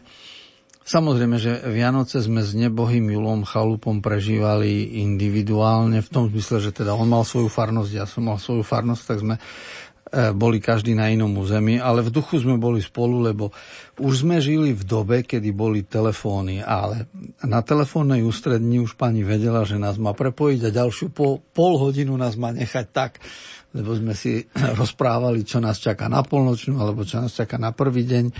A kto čo e, čítal, kto na čo prišiel, kto čo, čo koho oslovilo, ako by sme mohli interpretovať Evangelium tak e, tie telefonáty a telefónne účty v tom čase z hľadiska technického boli pre nás e, náročné, ale aj veľkou pomockou. Takže pozdravujem všetkých do farnosti, v ktorých Jula Chalupa poznali, či v Tvarožnej, či v Tvrdošíne. Píše poslucháč Boris, počúvajúci vás denne v Clifton, New Jersey, 15 kilometrov od New Yorku. Boris nám napísal dlhší mail, ja pre krátkosť času prečítam len úvod a dve otázky, ktoré položil.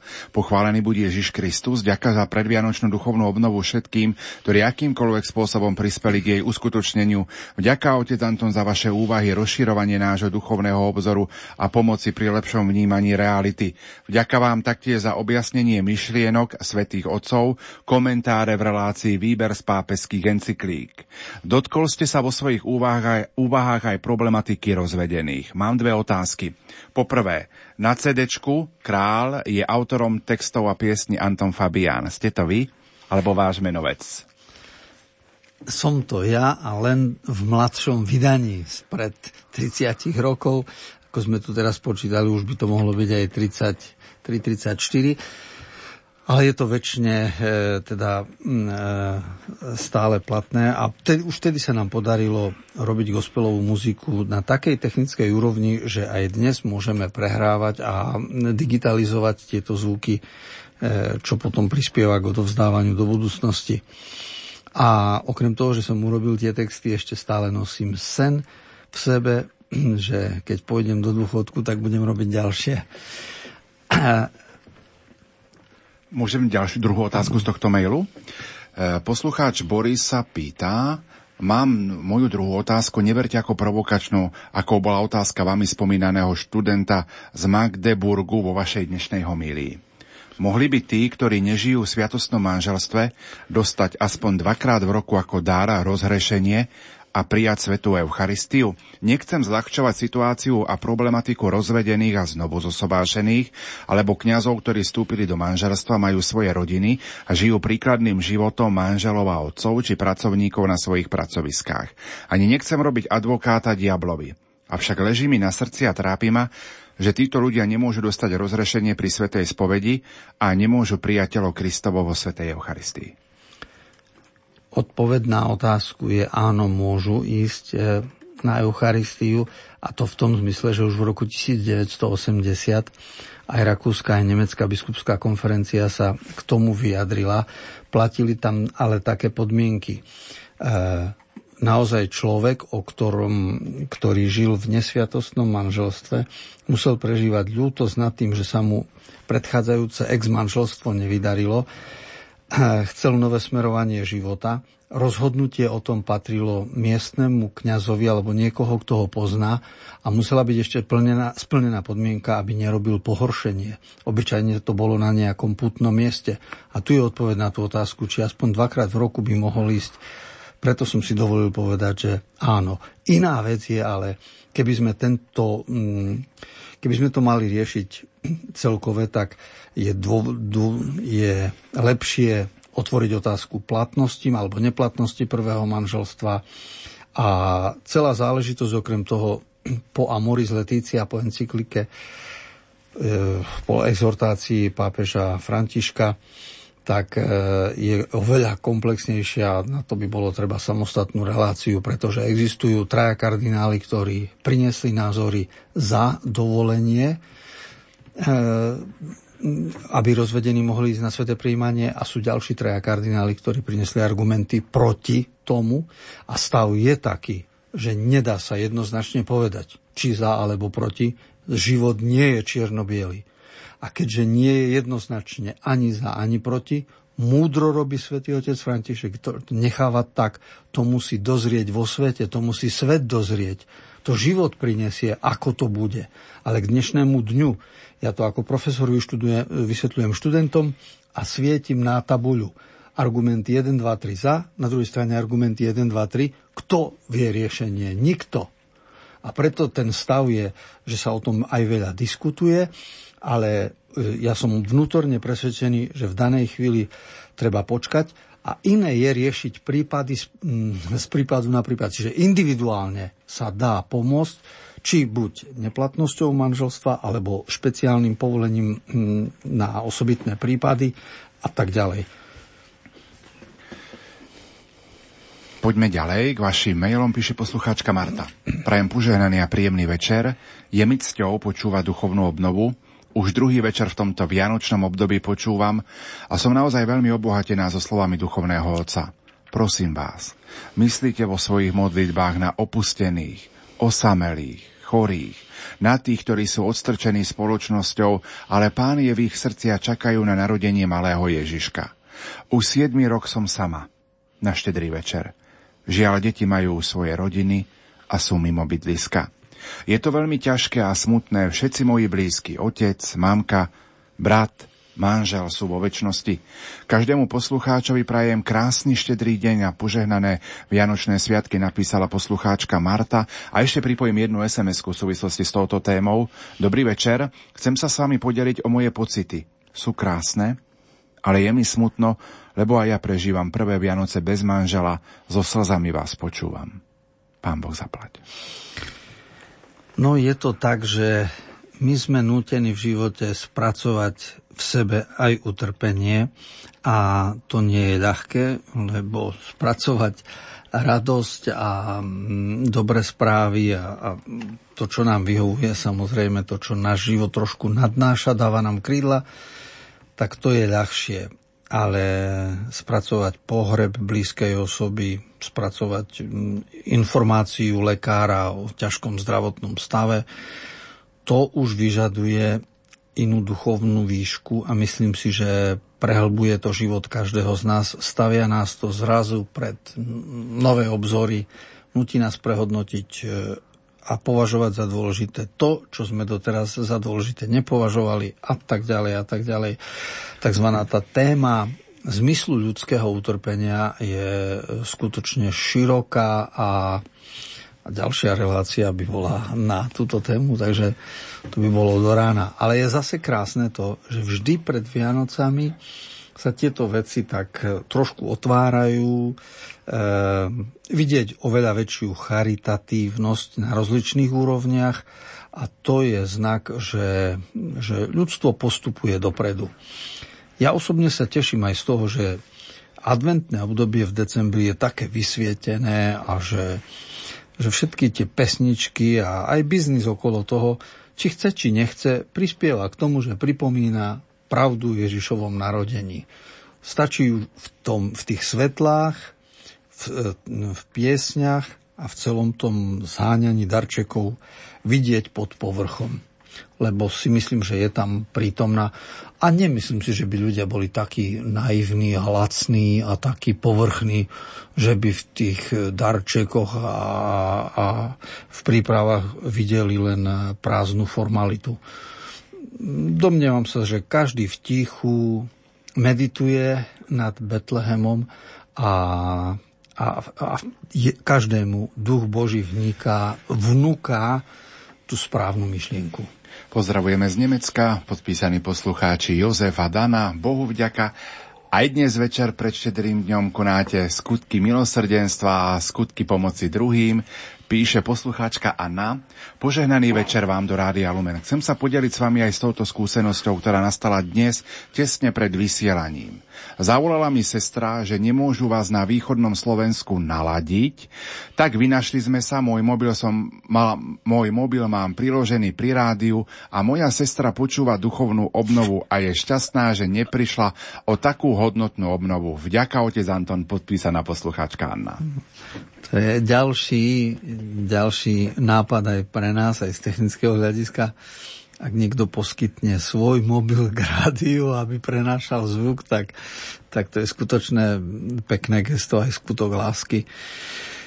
Ceníme si to, sme veľmi radi a, a usilujeme sa, aby sme mm, nesklamali aj poslucháčov, aby čas, ktorý teraz prežívajú spolu s nami, bol tým osobným vnútorným naplnením, ktoré aj my prežívame. Aj my potrebujeme sa i obnoviť, i potešiť zo života. V tejto chvíli si opäť trošku zahráme a po, pies, po pesničke pôjdeme do finále predvianočnej rozhlasovej duchovnej obnovy. thank you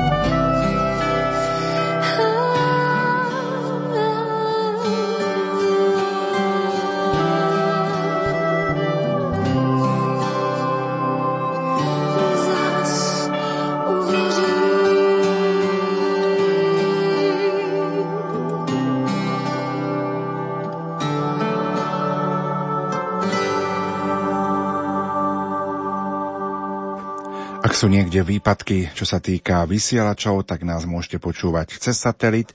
Prípadne, ak sa chcete vrátiť k myšlienkam oca Antona Fabiána, tak môžete urobiť aj na našom webovom archíve, kde si môžete vypočuť celý program, respektíve záznam predvianočnej rozhlasovej duchovnej obnovy. V tejto chvíli v štúdiu Rádia Lumenia je riaditeľ Rádia Lumen, otec Juraj Spuchrák. Pán riaditeľ, máte slovo. Požehnaný večer.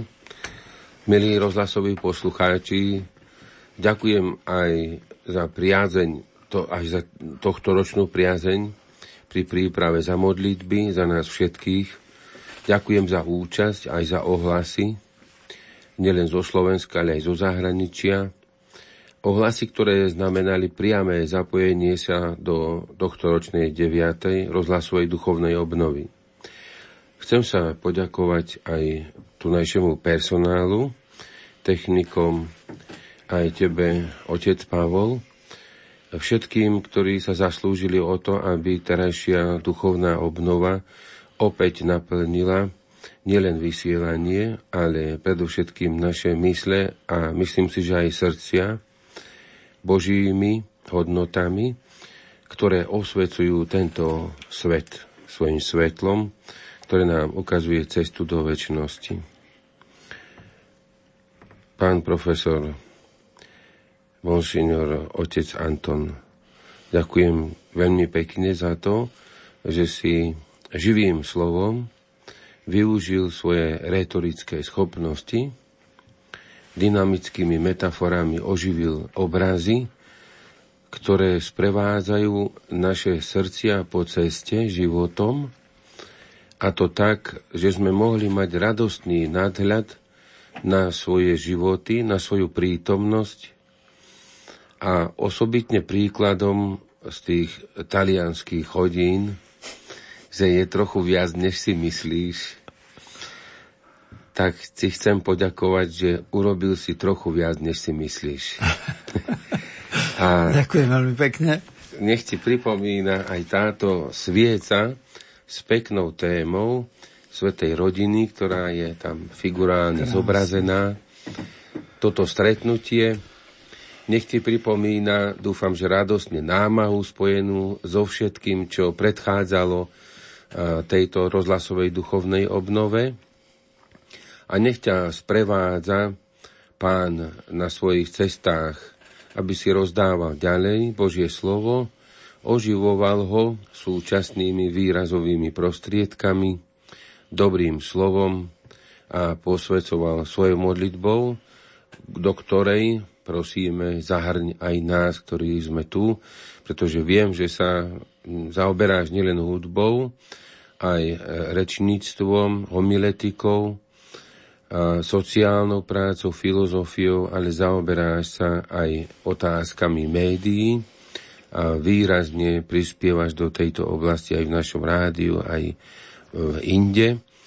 A prajem ti, aby s Božou pomocou toto svetlo, svetlo Evanielia, svetlo ľudskosti, svetlo Božím slovom posveteného úsilia ľudského srdca prichádzalo stále medzi nás veriacich aj tých, ktorí Krista hľadajú. Pán Boh zaplať. Ďakujem veľmi pekne pán riaditeľ, za ocenenie. Dostal som od pána riaditeľa darček, ktorý je peknou sviečkou a v nej vo vnútri je Betlehem. Až mi bude ľúto tú sviečku zapáliť, lebo ten Betlehem zostane na dlhšie. Ja by som chcel za seba povedať, že um, Vianoce sú príležitosťou na meditáciu a, a ja si v tejto chvíli uvedomujem, že mám pred sebou dieťa Ježiša a pripomína mi to, ja som senior, všetky bunky v mojom tele sú už iné, než boli v detstve. Nemám na sebe ani jednu bunku, ani v hlave, ani v tele, v mese, nikde tú, ktorá bola v detstve a stále viem myslieť na detstvo. Mnohé spomienky mám na detstvo, stále sa mi toto moje ja, moje ja je mnohokrát 10, 5, 7 ročné a pritom ja som dávno za. A, a teda, ak nie je Boh, ak nie je duch, tak to je, jak je toto celé možné. Čiže e, som vďačný za to dieťa betlehemské, ktoré nás inšpiruje k rozličným úvahám a smerujúcim k, e, k dimenzii väčšnosti. Pán Boh zaplať vám všetkým za spoluprácu a prajem samozrejme dobrú noc aj všetkým poslucháčom. Pán profesor, čas predvianočnej rozhlasovej duchovnej obnovy sa naplňa. Sme pred dvermi Vianoc. 8 minút nás delí od štedrého dňa. Poprosím vás, aby ste na záver ukončili predvianočnú rozhlasovú duchovnú obnovu modlitbou a požehnaním. Ďakujem aj celému vysielaciemu týmu, ktorý zabezpečoval predvianočnú rozhlasovú duchovnú obnovu. Peter Ondrejka, Diana Rauchová, Richard Čvarba, Marek Rimovci a všetci tí, ktorí pracovali, Martin Šajgalík, Ivo Novák. Všetci vám prajeme krásne a požehnané Vianoce. Pán profesor, tu je záverečná modlitba a vaše požehnanie. Bože, z anilovho zvestovania vieme, že Tvoj syn Ježiš Kristus sa stal človekom. Prosíme ťa, vlej nám do duše milosť, aby nás jeho umúčenie a kríž priviedli k slávnemu skrieseniu. Skrze Krista nášho pána. Amen. Pán s vami. I s duchom tvojim. Nech vás žehná všemohúci Boh, Otec i Syn i Duch Svetý. Amen. Zostávajte v mene Božom. Bohu ďaká.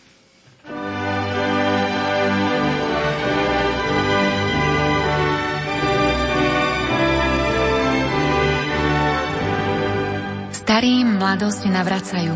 Mladým nesmiernu radosť dajú. Do rodných chalúpok deti privádzajú. Nepriatelia k sebe vľúdne slovo majú. Na prehrmené roky ľudia spomínajú. Tu najkrajšiu pieseň pery zaspievajú. To najcenejšie zo srdc ľudia rozdávajú. Takú čarovnú moc len Vianoce majú. Do života ľudí spásu prinášajú.